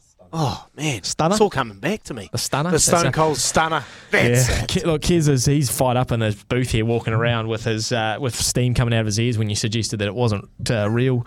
Uh, is he? Um, and, and elsewhere uh, around the world, how about this for a find um, from a man in Kentucky and a farm in Kentucky, uh, where underneath the house he made uh, quite the discovery when he found a massive hoard of gold coins, uh, and they um, think that it's a a part of the Great Kentucky Hoard, which I'm assuming is some sort of loot that they pillaged along the way. But he's found a whole bunch of um, coins underneath his house.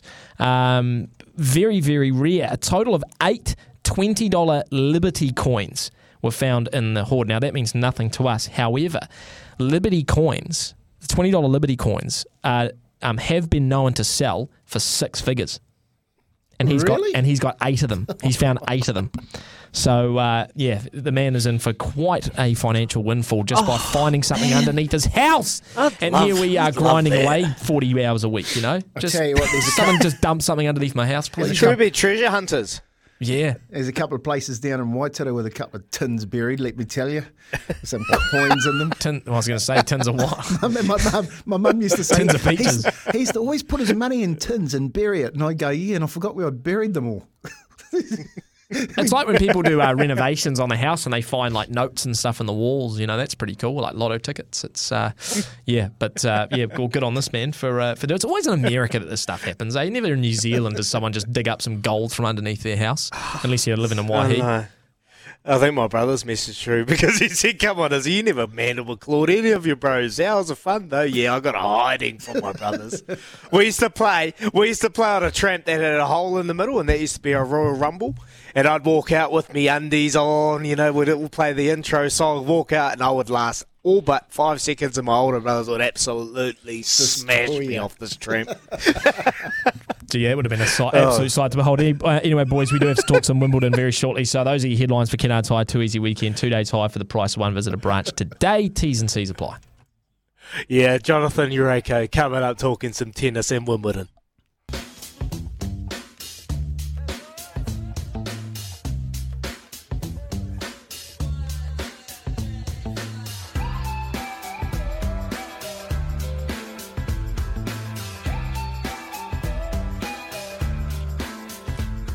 Yes, welcome back. We're 14 away from 8. It's now time to talk Wimbledon. Plenty going over on over in the north. And we've got BBC tennis writer Jonathan Jurejko to join us to break it all down. Morning, Jonathan. Afternoon to you over there, my friend. How you doing?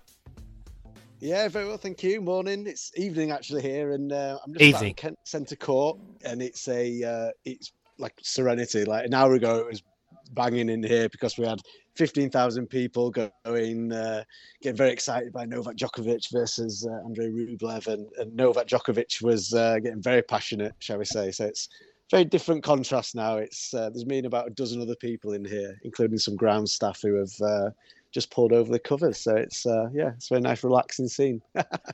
Or before we get into the Joker, who continues on his Wimbledon dominance, we want to talk about the upsets already at Wimbledon quarterfinals, particularly on the women's side. Number one seed Inga Swiatek knocked out yet again against by unseeded Elina Svitolina uh, by th- in three sets. Is there a mental block with Inga at Iga at uh, at Wimbledon?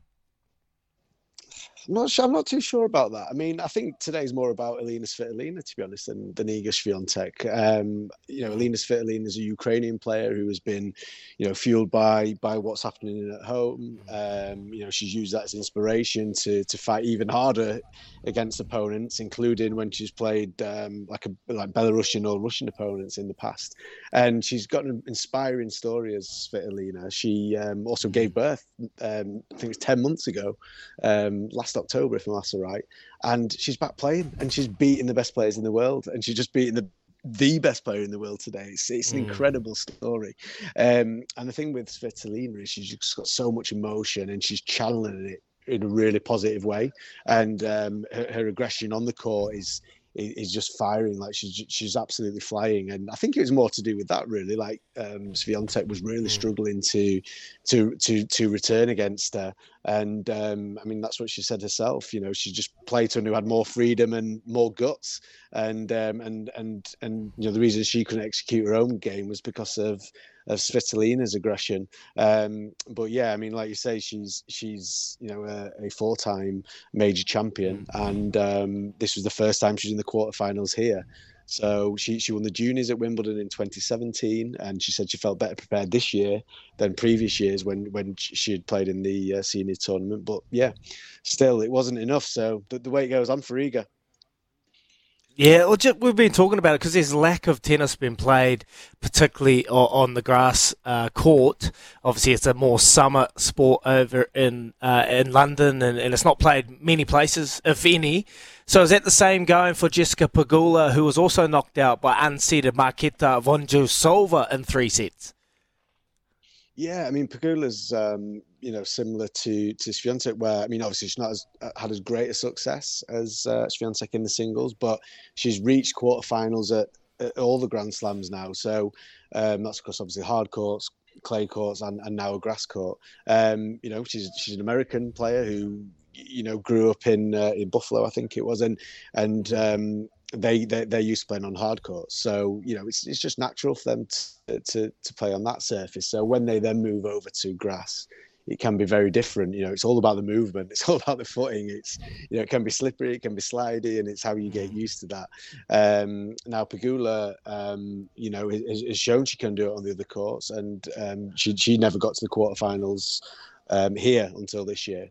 And she came up against someone who's pretty inspired, Marketa uh, Vondrousova, who um, she's not got much pedigree either on the grass. So yeah, I think it just became down to a battle of of, of who had the more confidence and, and a battle of wills really. And um, yeah, Pegula was the one who came undone.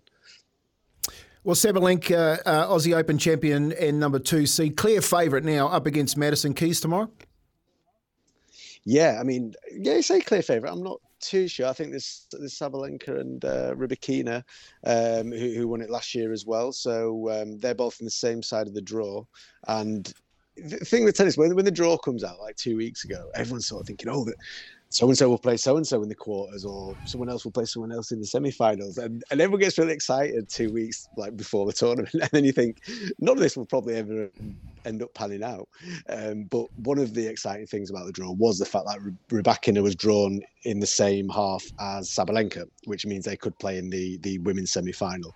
So they've both got one more match to win, and and then that will will happen. Um, but yeah, first they've obviously got to win the quarterfinals. So they're both playing at the same time tomorrow. Um, or, or so starting um, on, on centre and, and number one court. Rybakina, who who won the title last year, as, as mm. everyone will remember, it's playing on Jabeur, who she beat in the final. So mm. we've got a rematch of last year's final. Um, so that'd be interesting. And then Sabalenka plays Madison Keys, like you said who won the grass court title in Eastbourne, which is uh, one of the sort of warm up tournaments on the south coast of England uh, before before Wimbledon. So, yeah, I think it'll be a big test for both of those, um, both the second seed and the third seed, and um, yeah, it's gonna be another really exciting and interesting day. See how things pan out.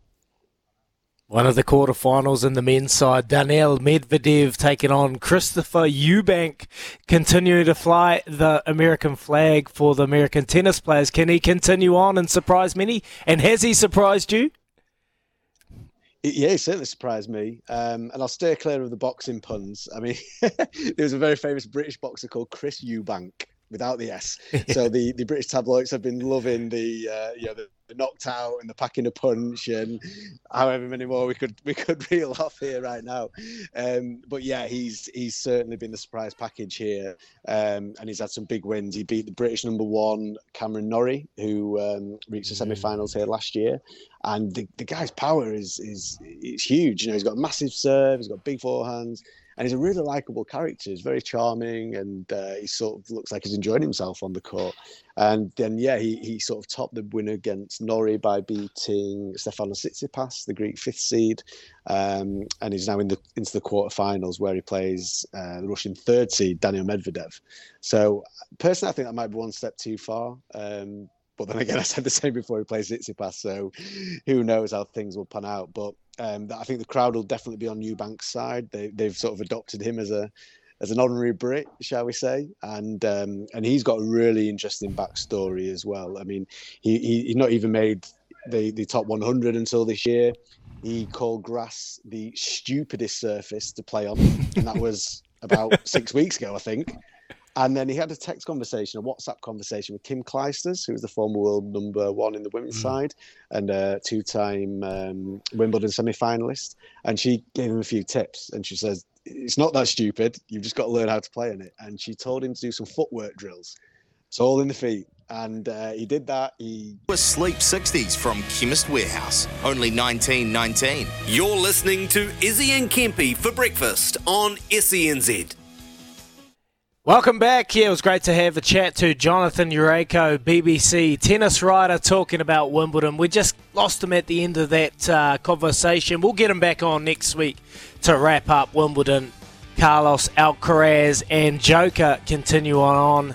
And well, the favourites in the women's side have been bumbled out in the quarterfinals. Michael Venus, Jamie Murray, hopefully they can continue on and fly the Kiwi flag over there at Wimbledon. Coming up, we got Mark Gasnier talking state of origin, the Dragons' woes, the situation that is unfolding at the St George Dragons. Ben Hunt, what does he do? Does he stay on and continue with the Dragons? Well, wait and hear from Mark Gasnier. He's coming up. Here's Aroha with the news for Kubota, together shaping and building New Zealand. Reach your fitness goals with every scoop of INC range at Chemist Warehouse. Now 25% off. This is Izzy and Kempy for breakfast on SENZ.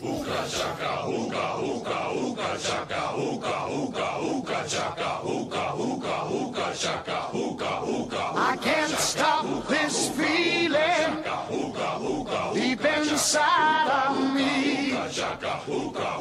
Girl, you just don't realize what you do to me.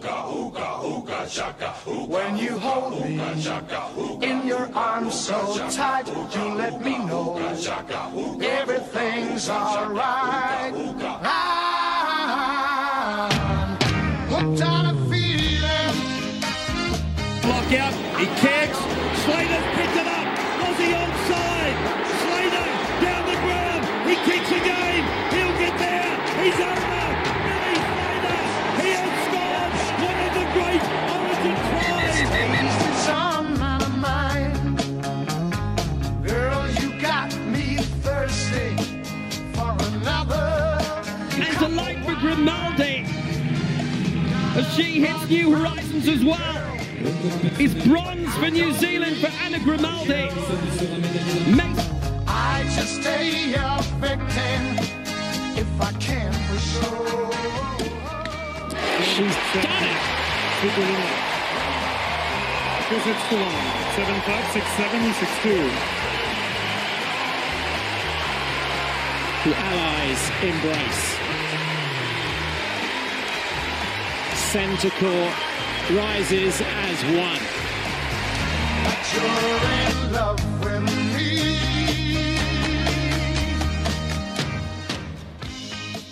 Welcome back just after 8 o'clock on a Wednesday morning. We've been talking para athletics, the World Championships. Anna Grimaldi winning, uh, gaining bronze over at the World Champs. Great to hear that little clip. I hope you've enjoyed the show. We've been talking all things Wimbledon with a little bit of para athletics. And then we got some league coming up with Mark Gasnier. And we had Kempy's off the back fence. And Richard sent through a great message here, Kempy. The whole this whole shambles with CBA seems to be about good faith. Neither side has shown any, and now it has gone on for so long. If either side does something in good faith, it's just seen as a concession. I also find it weird with the players that they're saying they want a mediator and they would adhere to their decision. That's strange because mediators only facilitate either side creating the agreement, and it's not a bind. It's not binding unless both sides agree at the end. It's pretty much an, a negotiation. And arbitration, on the other hand, is where both sides present their case, and an adjudicator decides with which side they will go with. Their decisions are binding. From Richard, a mediator, an adjudicator. Yeah, look, my understanding is that the players don't want any more than they that they signed for at the last CBA, and the sticking point is actually getting their hands on it and doing with it what they say they want to do with it. And I think the problem with the uh, the context of the conversation is that the two guys that are actually sitting at the negotiating table have have um, said some things that have upset each other and and you know bringing in a mediator. I don't think you need to bring in a mediator. I think you need to bring in a different negotiating team on both sides. They all sit in a room together and they get to that common ground, and then they make a decision which they take back to the players. The players should be deciding yes or no. Like put it mm. to a vote and let the players decide. The other part for me too is just and and I know this because when that hooter at the freezing works first went and we and the and the delegate went past when I was sixteen, and the delegate went past and said, Boys, we're, we're on strike meet up in the cafeteria. If the surf was pumping, we went straight to the surf. because we knew, mate. The boys, yeah. the boys were up there negotiating, mate. We we didn't we didn't care. The old boys were making up the decision. So, how many of the players, my point being, actually know what's mm. going on? Yeah, it'd be interesting just interesting to know that, Kempy, and who is leading the conversations from a player's point of view. Who have you got any names? Uh, well, you've got Clint Newton, but but in the players, it's the it's the Ben Hunts, you know what I mean? The Adam Reynolds, mm. all the you know, mm. back in two thousand three, it was like the Gordy Tallises, the Cam Smiths, and those type of guys. I actually think what you need is you need, you know, like a Wayne Bennett, a um, a, a Bellamy, and then you need, you know, players in my era. You need players in Cam Smith and Gordy's era, and then you need current players because you can't have current players only making decisions about the past when they don't really know what happened in the past, you know? Um, so I just think, you know, I, I hear the texter around a mediator. I think it's a whole new negotiating team, mate. That's that's my personal belief. Well, Mark Gasnier spoke about it, at the CBA, State of Origin, and the Dragons' woes. Let's hear from him right now. SENZ. Well, we know that Origin is just about to happen again. The, they, they reckon it's a dead rubber, but we're talking to someone who's played for New South Wales, former Dragon, former Kangaroo, mm. Mark Gasnier. He joins us on the line now. Mark, how are you this morning? Good morning, guys. Good. How are you? Yeah, mate. No, we're all good. We're looking forward to the game tonight. What's the feeling, mate, uh, for this one, given it's a dead rubber, but it's in New South Wales? Yeah, look, uh, obviously there's no dead rubbers in Origin when you're playing. Um, it's such a mm. big occasion. It's a game that you definitely get up for. It's going to be interesting. Look, there's a lot of new faces. There's a couple of deb- debutants, uh, which is probably the best way to do it. You know, um, making your debut and um, pressure in that regards. You put a lot of pressure on yourself, but not not from the outside world. So, um, look, I think it's a it's a more mobile team. They probably haven't got as much punch. New South Wales, that is. Uh, their back three, um, they probably won't be as reliant on them. So I expect them to move the ball a lot more than what they have in the first two games. Mate, just just quickly on the changes that they've made uh, with New South Wales and the team. They've got, uh, uh, particularly in the forward pack, mate, and they've got Bradman Best coming in at centres. He's already fired a few shots towards Queensland's way. Can we predict a bit of a difference there?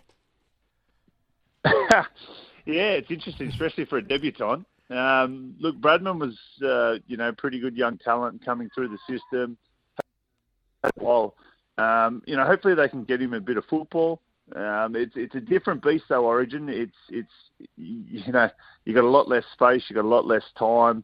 Uh, there's a hell of a lot of you know inside defence that you kind of you know might step one two and you get cleaned up by a back rower. So um, he seems confident in his comments in the lead up to the game, but we'll see how he goes. Koloamatangi uh, is another one. He I think he'll go well. I think he's probably suited to Origin. He'll, he'll bring a. He probably won't be hesitant to use his skill. He's got a great offload, good footwork as well. Um, and again, as I said, they're a bit more mobile, you know, with Jake Trbojevic mm. in the front row. Um, but they just lose that little bit of punch um, in regards to putting a dent in the line and playing off the back of them. So I expect uh, probably a lot more running from dummy half. And, you know, if they go with, you know, start Reece Robson or Cookie off the bench, then I expect them to play through the middle a lot more as that kind of half goes on. Yeah. Hey, and the selections during Origin, Gaz, you know, like, uh, has it been somewhat surprising they've used so many players? Um, yeah, I think it has. Look, I, I, the hardest thing is, Tone, like, if you're a co- see, if I was coaching, then I'm probably would have how I want to play, and then pick the players um, based off that. Whereas I feel like they've probably had some problems in game one, then reacted to the problem that might not necessar- necessarily be there in game two, but made the changes based on that. So the point I'm making is, it, it, you get tested as a coach when you have a theory leading into things, and then you don't get the result in game one, and then you is your theory right? And then if your theory is right, well then you shouldn't really worry too much about selections. And it's easy for me to say because I'm not under the pump every day. But you see coaches do it in pre-seasons as well, and it's regardless of whether it's league or rugby. You know, look at Eddie Jones; his results probably going to be tested now as well. So, you know, it's really hard as a coach to do all the preparation and all the hard work and play to a certain theory and um, and a certain way that you think is going to win, and then hold your nerve. And that doesn't mean blind loyalty. It just means, well, hold on, mm. did I achieve the way I wanted to play, rather than did the opposition just blow us off the park? How do they want to play, Mark? Uh, look, Mitchell Moses, he got put in there in, in game two, didn't really get an opportunity to, to, chance his arm, but he's got Cody Walker coming in, and we've seen what he's been able to do for the Rabbitohs. How do New South Wales have to play to beat this uh, Queensland side? Well, that, and that's what I'm subtly saying. I don't think they've necessarily known how exactly mm. they wanted to play. Mm. I think they kind of thought at the start in the first game, yep, we want to move them around a little bit and we want to actually play some footy. But then, you know, under a bit of fatigue and under a bit of pressure, their attack was quite clunky. Um, whereas I thought New South Wales were at their best when they were kind of playing over the advantage line and then playing off the back of it, playing back through the middle of Queensland. Queensland's really hard. Oh, sorry, Origin in general is really hard to do your pretty set plays and play around teams because defences are so honest. Um, you know, and, and up and in your face, it is a lot harder. So you really got to kind of target those middle forwards that are under a hell of a lot of fatigue and really ask some questions of them. So, um, look, in short, I don't. I, I think they got a little bit lost on how they wanted to play, and I think that's what mm. got caught up in their results. Because you think if I look at why they've lost the series so far, I'm probably putting it more on attack than I am defence. What What's so special about this Queensland side? Oh, look, uh, I'm not being arrogant, but I don't think they're special. I think what they've done mm. really well is they've bought into what Billy Slater has been preaching, and he's got a good mixture of youth as well as a little bit of experience in there, and and and he's really kind of themed things on what the guys are playing for. You two know just as well as I do that, you know. Mm. You're representing a lot more than just the jersey, and you need to understand what those have done before you in order to you to have the privileges to where you are currently now. No different to when I was at the Dragons or New South Wales or Australia. And we are lucky that we got taught that really well that you're not just representing, sure, your family and everything you've been through as a kid to get there. You're representing everything that those before you have done because that's the only reason you have the privilege of being in the position you're in. So I think Billy's done that really well. So these young kids, or with three or four origins, you know, look at the hammer. he's just playing out of his skin because he believes in what what he's representing. You know, he he just doesn't want to let anyone down. Young Reece Reece Walsh as well. You look at how tough he's played. You know, I'll be honest, I didn't think he had it in mm-hmm. him, and that's not being nasty, but you know he's gone to a, another level with toughness. And if you go back, it reminds me of a young Billy Slater that Yeah, he come does. in. I think it was the the series, and we we had a series. His first game, and Fitzy, Craig Fitzgibbon, and Nathan Imus absolutely give it to him. He went off, and a lot of people questioned his toughness and things like that. He came back bigger and better, and obviously went on to do what he did. So, you know, I think he's really instilled a lot of belief in the group. Um, with Origin, it is a it is a different beast. You've got ten days to nail it, or you get exposed. It just just on there to elaborate a little bit more, uh, Billy Slater. Look, uh, you get a sense he's got the buy-in. He's got the buy-in from the players. For Freddie, does he still have the support of his team? And you know, for Freddie, is this still or die? Oh, look, it, I think he does have the support of his players, without a doubt. I, I really do. I'm not just saying that because he's a mate. I think he really does. I just think the players have been a little bit unsure, unsure when they're under pressure and under fatigue about the way they want to play. And you guys know when it's like that in a high pressure environment, you know, it only takes two clunky sets and all of a sudden there's disconnect there, there's confusion, um, and you're constantly on the back foot defending a lot. And the other team actually gets confidence while your confidence diminishes. So I think Freddie still does have the support. I think they just need to be really clear in what they're doing. Um, as far as what happens after this game, win, lose or draw, I'm not sure. Um, you know, Fred, I think three losses, three series um, wins, three series losses, I think it is, Freddie's record. So um, that'll be up to New South Wales Rugby League. I think what Freddie misses is just that, um, you know, if I'm being brutally honest, that you, you need a coach that's coaching week in, week out to really help um, non-full-time coaches with the detail. You know, NRL coaching is a different beast. Um, is is in regards to the detail that is required, and that even day-to-day preparation, week to week, uh, and the lead up and in those camps. So, um, you know, we'll we'll see what happens. I- I really don't know. I'd purely be speculating as to what comes out of it, but um, you know, I hope Fred. I hope Fred, if he stays there, he's learned a lot from it, and I think he'll be bigger and better for it. But who knows what New South Wales Rugby League will do? Yeah, it's a million dollar question, and Gaz, you know, look, you've got the coach under a heap of pressure. Do you think the same could be said about uh, James Tedesco? Is his time up?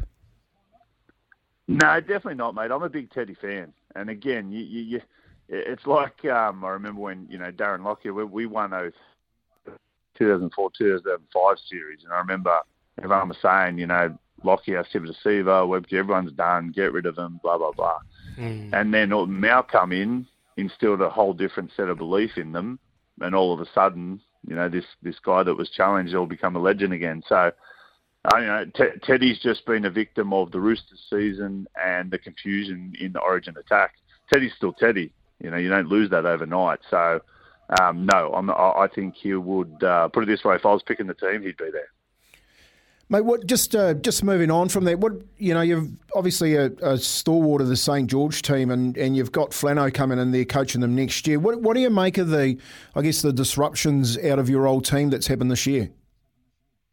Uh, look, I I think it's been a while in the making. You know, I've uh, I had to be careful because I have a lot of respect for the club, and I've told them my thoughts privately. But I think a lot of the, the position they're in now was avoidable just through different um, structures within the organisation and people in certain positions.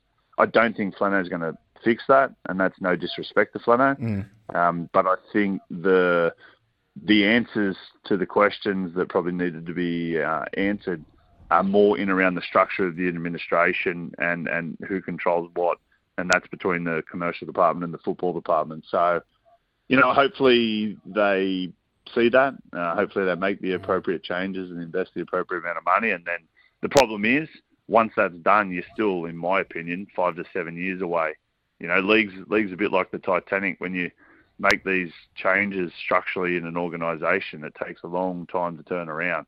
And those investments into grassroots pathways and different things like that, they take about seven to ten years before you see the fruits of it. So um, they, they've just got to make decisions around the long haul, is what I'm saying, rather than trying to trying to get short term success. Yeah, I, I hear exactly what you're saying. I'm pretty sure Newcastle and the Warriors are definitely in the same boat at the moment. Um, I only asked that question about St George because you've got Ben Hunt who goes out and he plays so well for Queensland, and then you've got this this I, I guess contractual issue happening. What where do you see Ben Hunt? Do you still see him at the St George Dragons next year? Yeah, look, I do. I do. I think it just depends on if he's not there, there'll have to be something in it for the Dragons. By that I mean, you know, the NRL's a ruthless business now as well, and if they can utilise um, to get some money out of it as well as free up salary cap space, and someone's available on the market that might be a decent option, then I think it'll happen. So, um, other than that, though, I, I think he'll be the Dragons. Well, down here in New Zealand, mate, everyone's talking about the Warriors and their run. What do you make of them this year? I love it. Yeah, no, I'm. Um, I've always, you know, my time at Fox, I've always been a closet fan of the Warriors. I love the way they play, and you know, I, I think a big part of me thinks that sometimes leagues become a bit boring. It's become a bit predictable, and you know, unfortunately, coaches are incentivized for the other team. They coach for the other team to lose rather than coach for them to win. And the Warriors don't do that. You know, the Warriors have natural flair, instinct. Um, it's a bit more what they do have a little bit, or a lot more of this year is resilience, the ability to defend near the line, defend sets. Sets. Um, Shaun Johnson's form obviously helps in attack, but I think they're a lot more calculated in what they want to achieve, and more importantly, more than anything, they look like they're enjoying their football. And you know, you hear a lot about um, the Warriors understanding the the Polynesian culture and the, the the mixes of culture and respecting that, and it feels like that they're all on the one page this year. From the outside looking in, they look like they're uh, they're a unit, and uh, I don't think it's looked like that for a long time. So the big thing is now, though, and, and one thing that's always tested the Warriors is playing not only for 26 rounds, but then getting up for the finals as well. So I hope this year is a really good year for them. I hope they go deep because the reality of it is, you know, as you guys have seen, anyone can beat anyone on the day. And Penrith, while you, you know, if you had to pick a team to win, sure they might be up there, but they're by no means a standout like they have been the two previous years. Yeah, let's hope they can go. There's talk, you know, you've had um, Abdo and Wayne Bennett come out saying bring Origin to New Zealand. Do you think that would work? Come on. Oh, it'd work, yeah, without a doubt. Anywhere you take Origin, it's going to work. The, the problems always come down to, and I remember even when I was playing, New South Wales always took what they would say is the, the, the longer term picture, and we move games to Melbourne, etc. It depends on who gives up the home game. So, you know, at this stage, it seems like they're pretty okay with um, whoever has the two games, they give one up and it's played at a neutral location.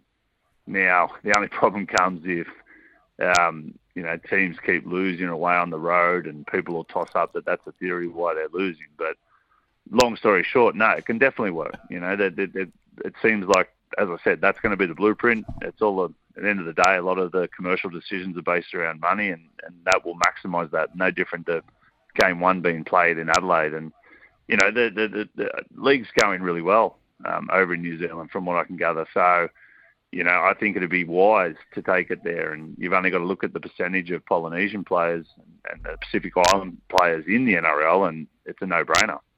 Yeah, I hope it comes down here 100%. Tate, we'll let, let you go, but before we let you go, obviously, uh, you got to pick us a score, mate. By how much? I'm going to say the Blues by 14. There you go, 13 plus there. I'll, I'll tell you what, the punters on our show, they'll love that. That's Mark Gasnier. Thanks a lot for joining us this morning, Izzy and Kempy, for breakfast, Mark. You go well, Thanks, mate. Mark. My pleasure, boys. Thanks for having us.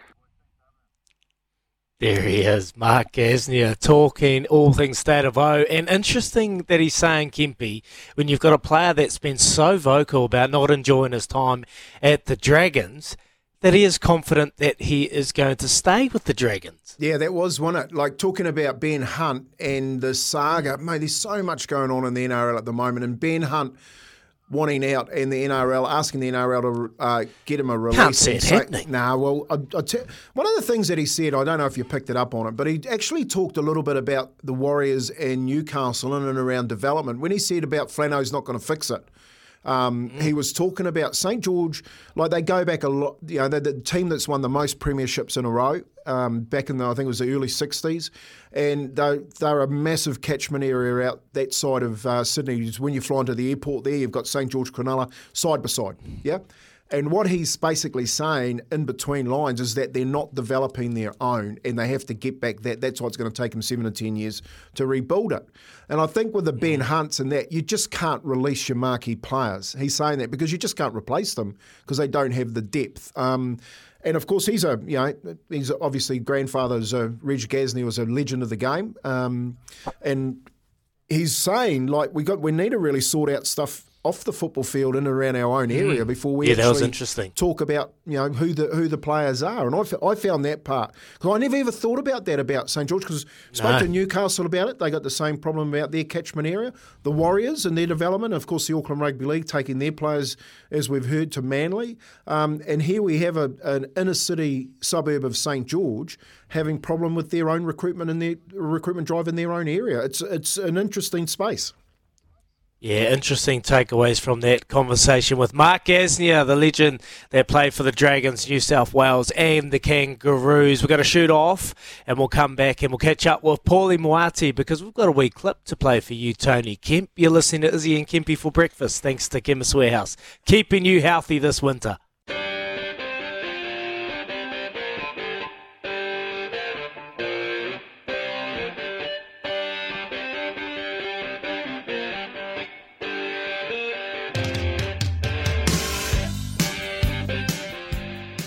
Thank you, Aroha. It's now time to catch up with Paulie Moati. Bet live on your favourite sports. Download the TAB app today.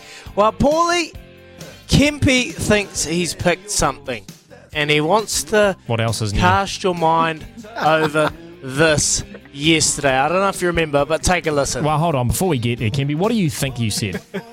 uh, I said, what are the? Oh, let me just recollect because you know I ain't got no HIAs. Yeah, you know. I Come got, I ain't on. got no Yeah, let's no, see how like good delayed memory is. I would have said something like, "Hang on, Paulie, what are the other two paying? Like, what are the outsiders paying? No, What's, no, what's didn't. Hold on, hold on. What's the multi? There's a big difference between saying what are the other two paying and what are the outsiders paying. and what are the well? What are the other two? They are. So you are you telling me yesterday? Let's, young hey, Rabs, let's young go to Rabs, the tape. Let's go to the tape and find out, Tony Kemp. We're talking about the obviously the Joker and Swiatek. What about the other two? Like what? What's the Quinella? If we can go um, anywhere else, is there one there? Have you put a power play on? Now, you, now to me, that's Anywhere you. else? sa- no, Where's no, no. That's me, that's to me you saying you got Djokovic and Swiatek who are the number one seeds. What about the other Yeah. two, Alcaraz and Sabalenka? That's not you saying the fa- the outsiders. that's not you saying the unseeded. So where's anywhere else? So do, do you live in Calcopper or you live anywhere else? Need I clarity. knew, I knew We he'd twist need- this. I knew he'd twist We it. need clarity, Kempy. Paulie, From that, tell us, Paulie, Paulie, anywhere what else. do you get from? What do you take away from that? Come on. Did he pick it? What I the upsets. What I, what, what I take from that is we're going to have to call him Tusi Tala Tony from now on because he tells tales. Oh, he pulled it off though, Paulie. He pulled it off yesterday. Yeah, the other, guess what? There were more than two left in the comp, to be fair. So who are the other two? Fair dinkum. Uh, yeah, the- Kempy's very good at going, I don't like these two, but he won't tell you who he likes. well, you tell us who you like, Paulie. You tell us who you like. Now that we've got one of them out, and the Joker can what? I, I'm not saying anything here, but can the Joker hold on? I think the Joker can. Yeah, I, I do. I, I think um, his only competition uh, will come from the Spaniard Alcaraz. So uh, I think the Joker will be notching up uh, another Grand Slam. Um, on the women's side, well, it's wide open now, isn't it? Um, Elina Svitolina, um, she's through to the semi-finals. She's taken on uh, Vondrousova. Um, who have we got? Sabalenka um, still there. Uh, Ons Jabeur, uh, the defending champ, uh, Rybakina. Um, so uh, yeah, that that market's just been turned uh, on its head with a look a, a couple of unseeded players through to the semi-finals. So it, it's it sets it up really really nicely on the ladies' side.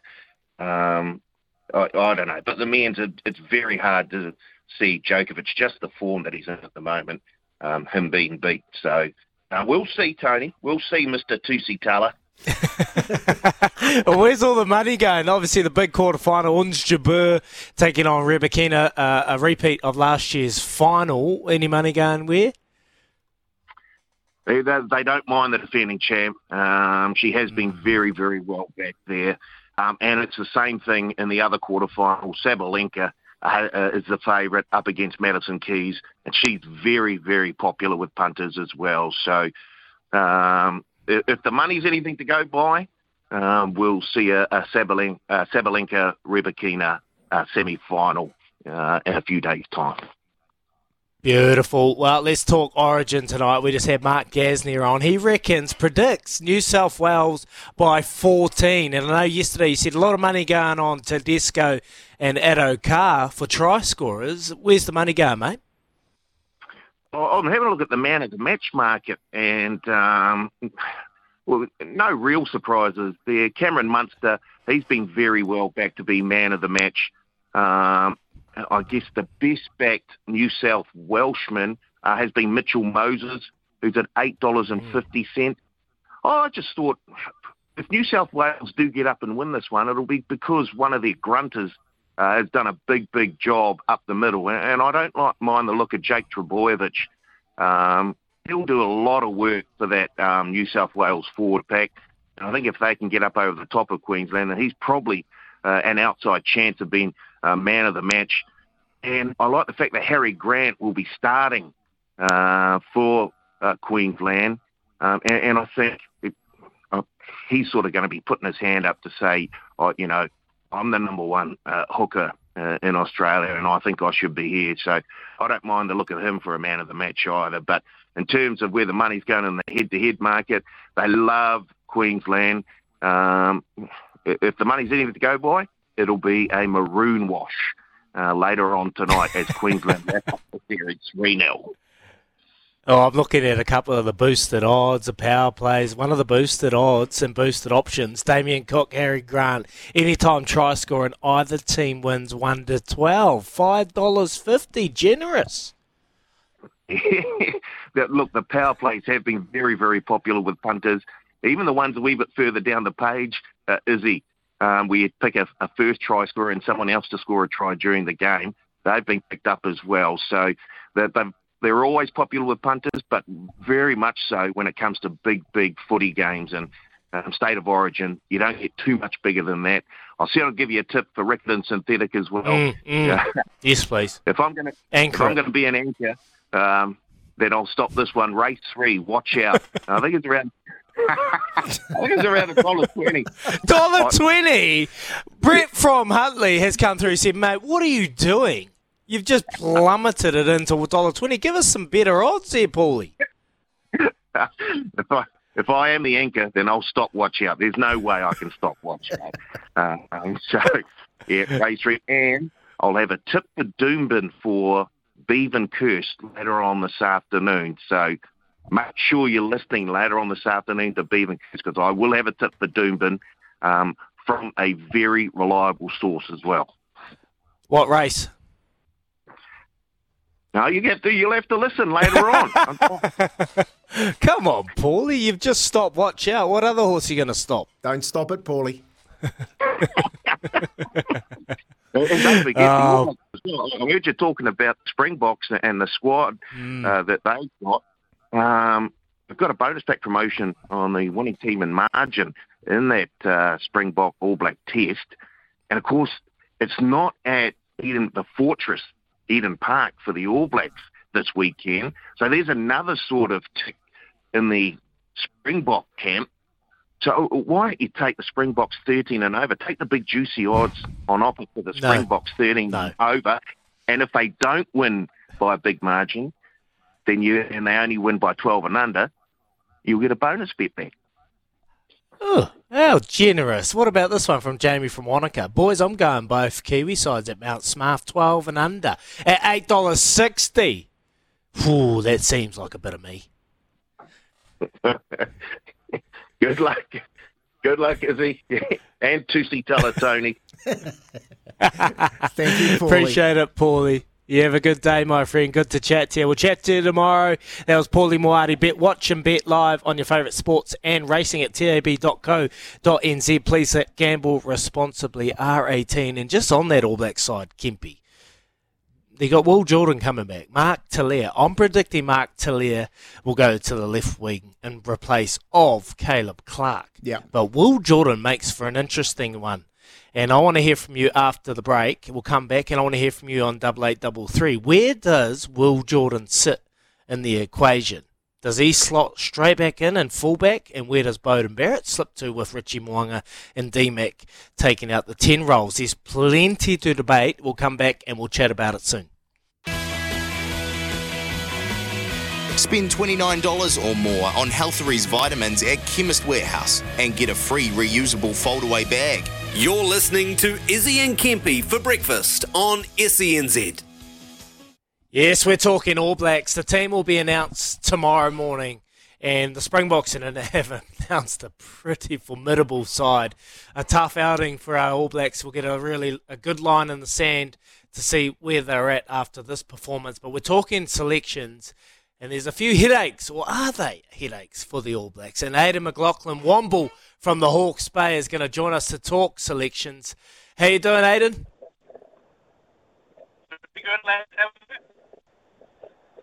Can you hear Sorry, me mate, okay? you're cutting out a wee bit. Yeah, got you there, Womble. Uh, mate, uh, in terms of Beauden Barrett, I thought Beauden was outstanding on the weekend at fullback.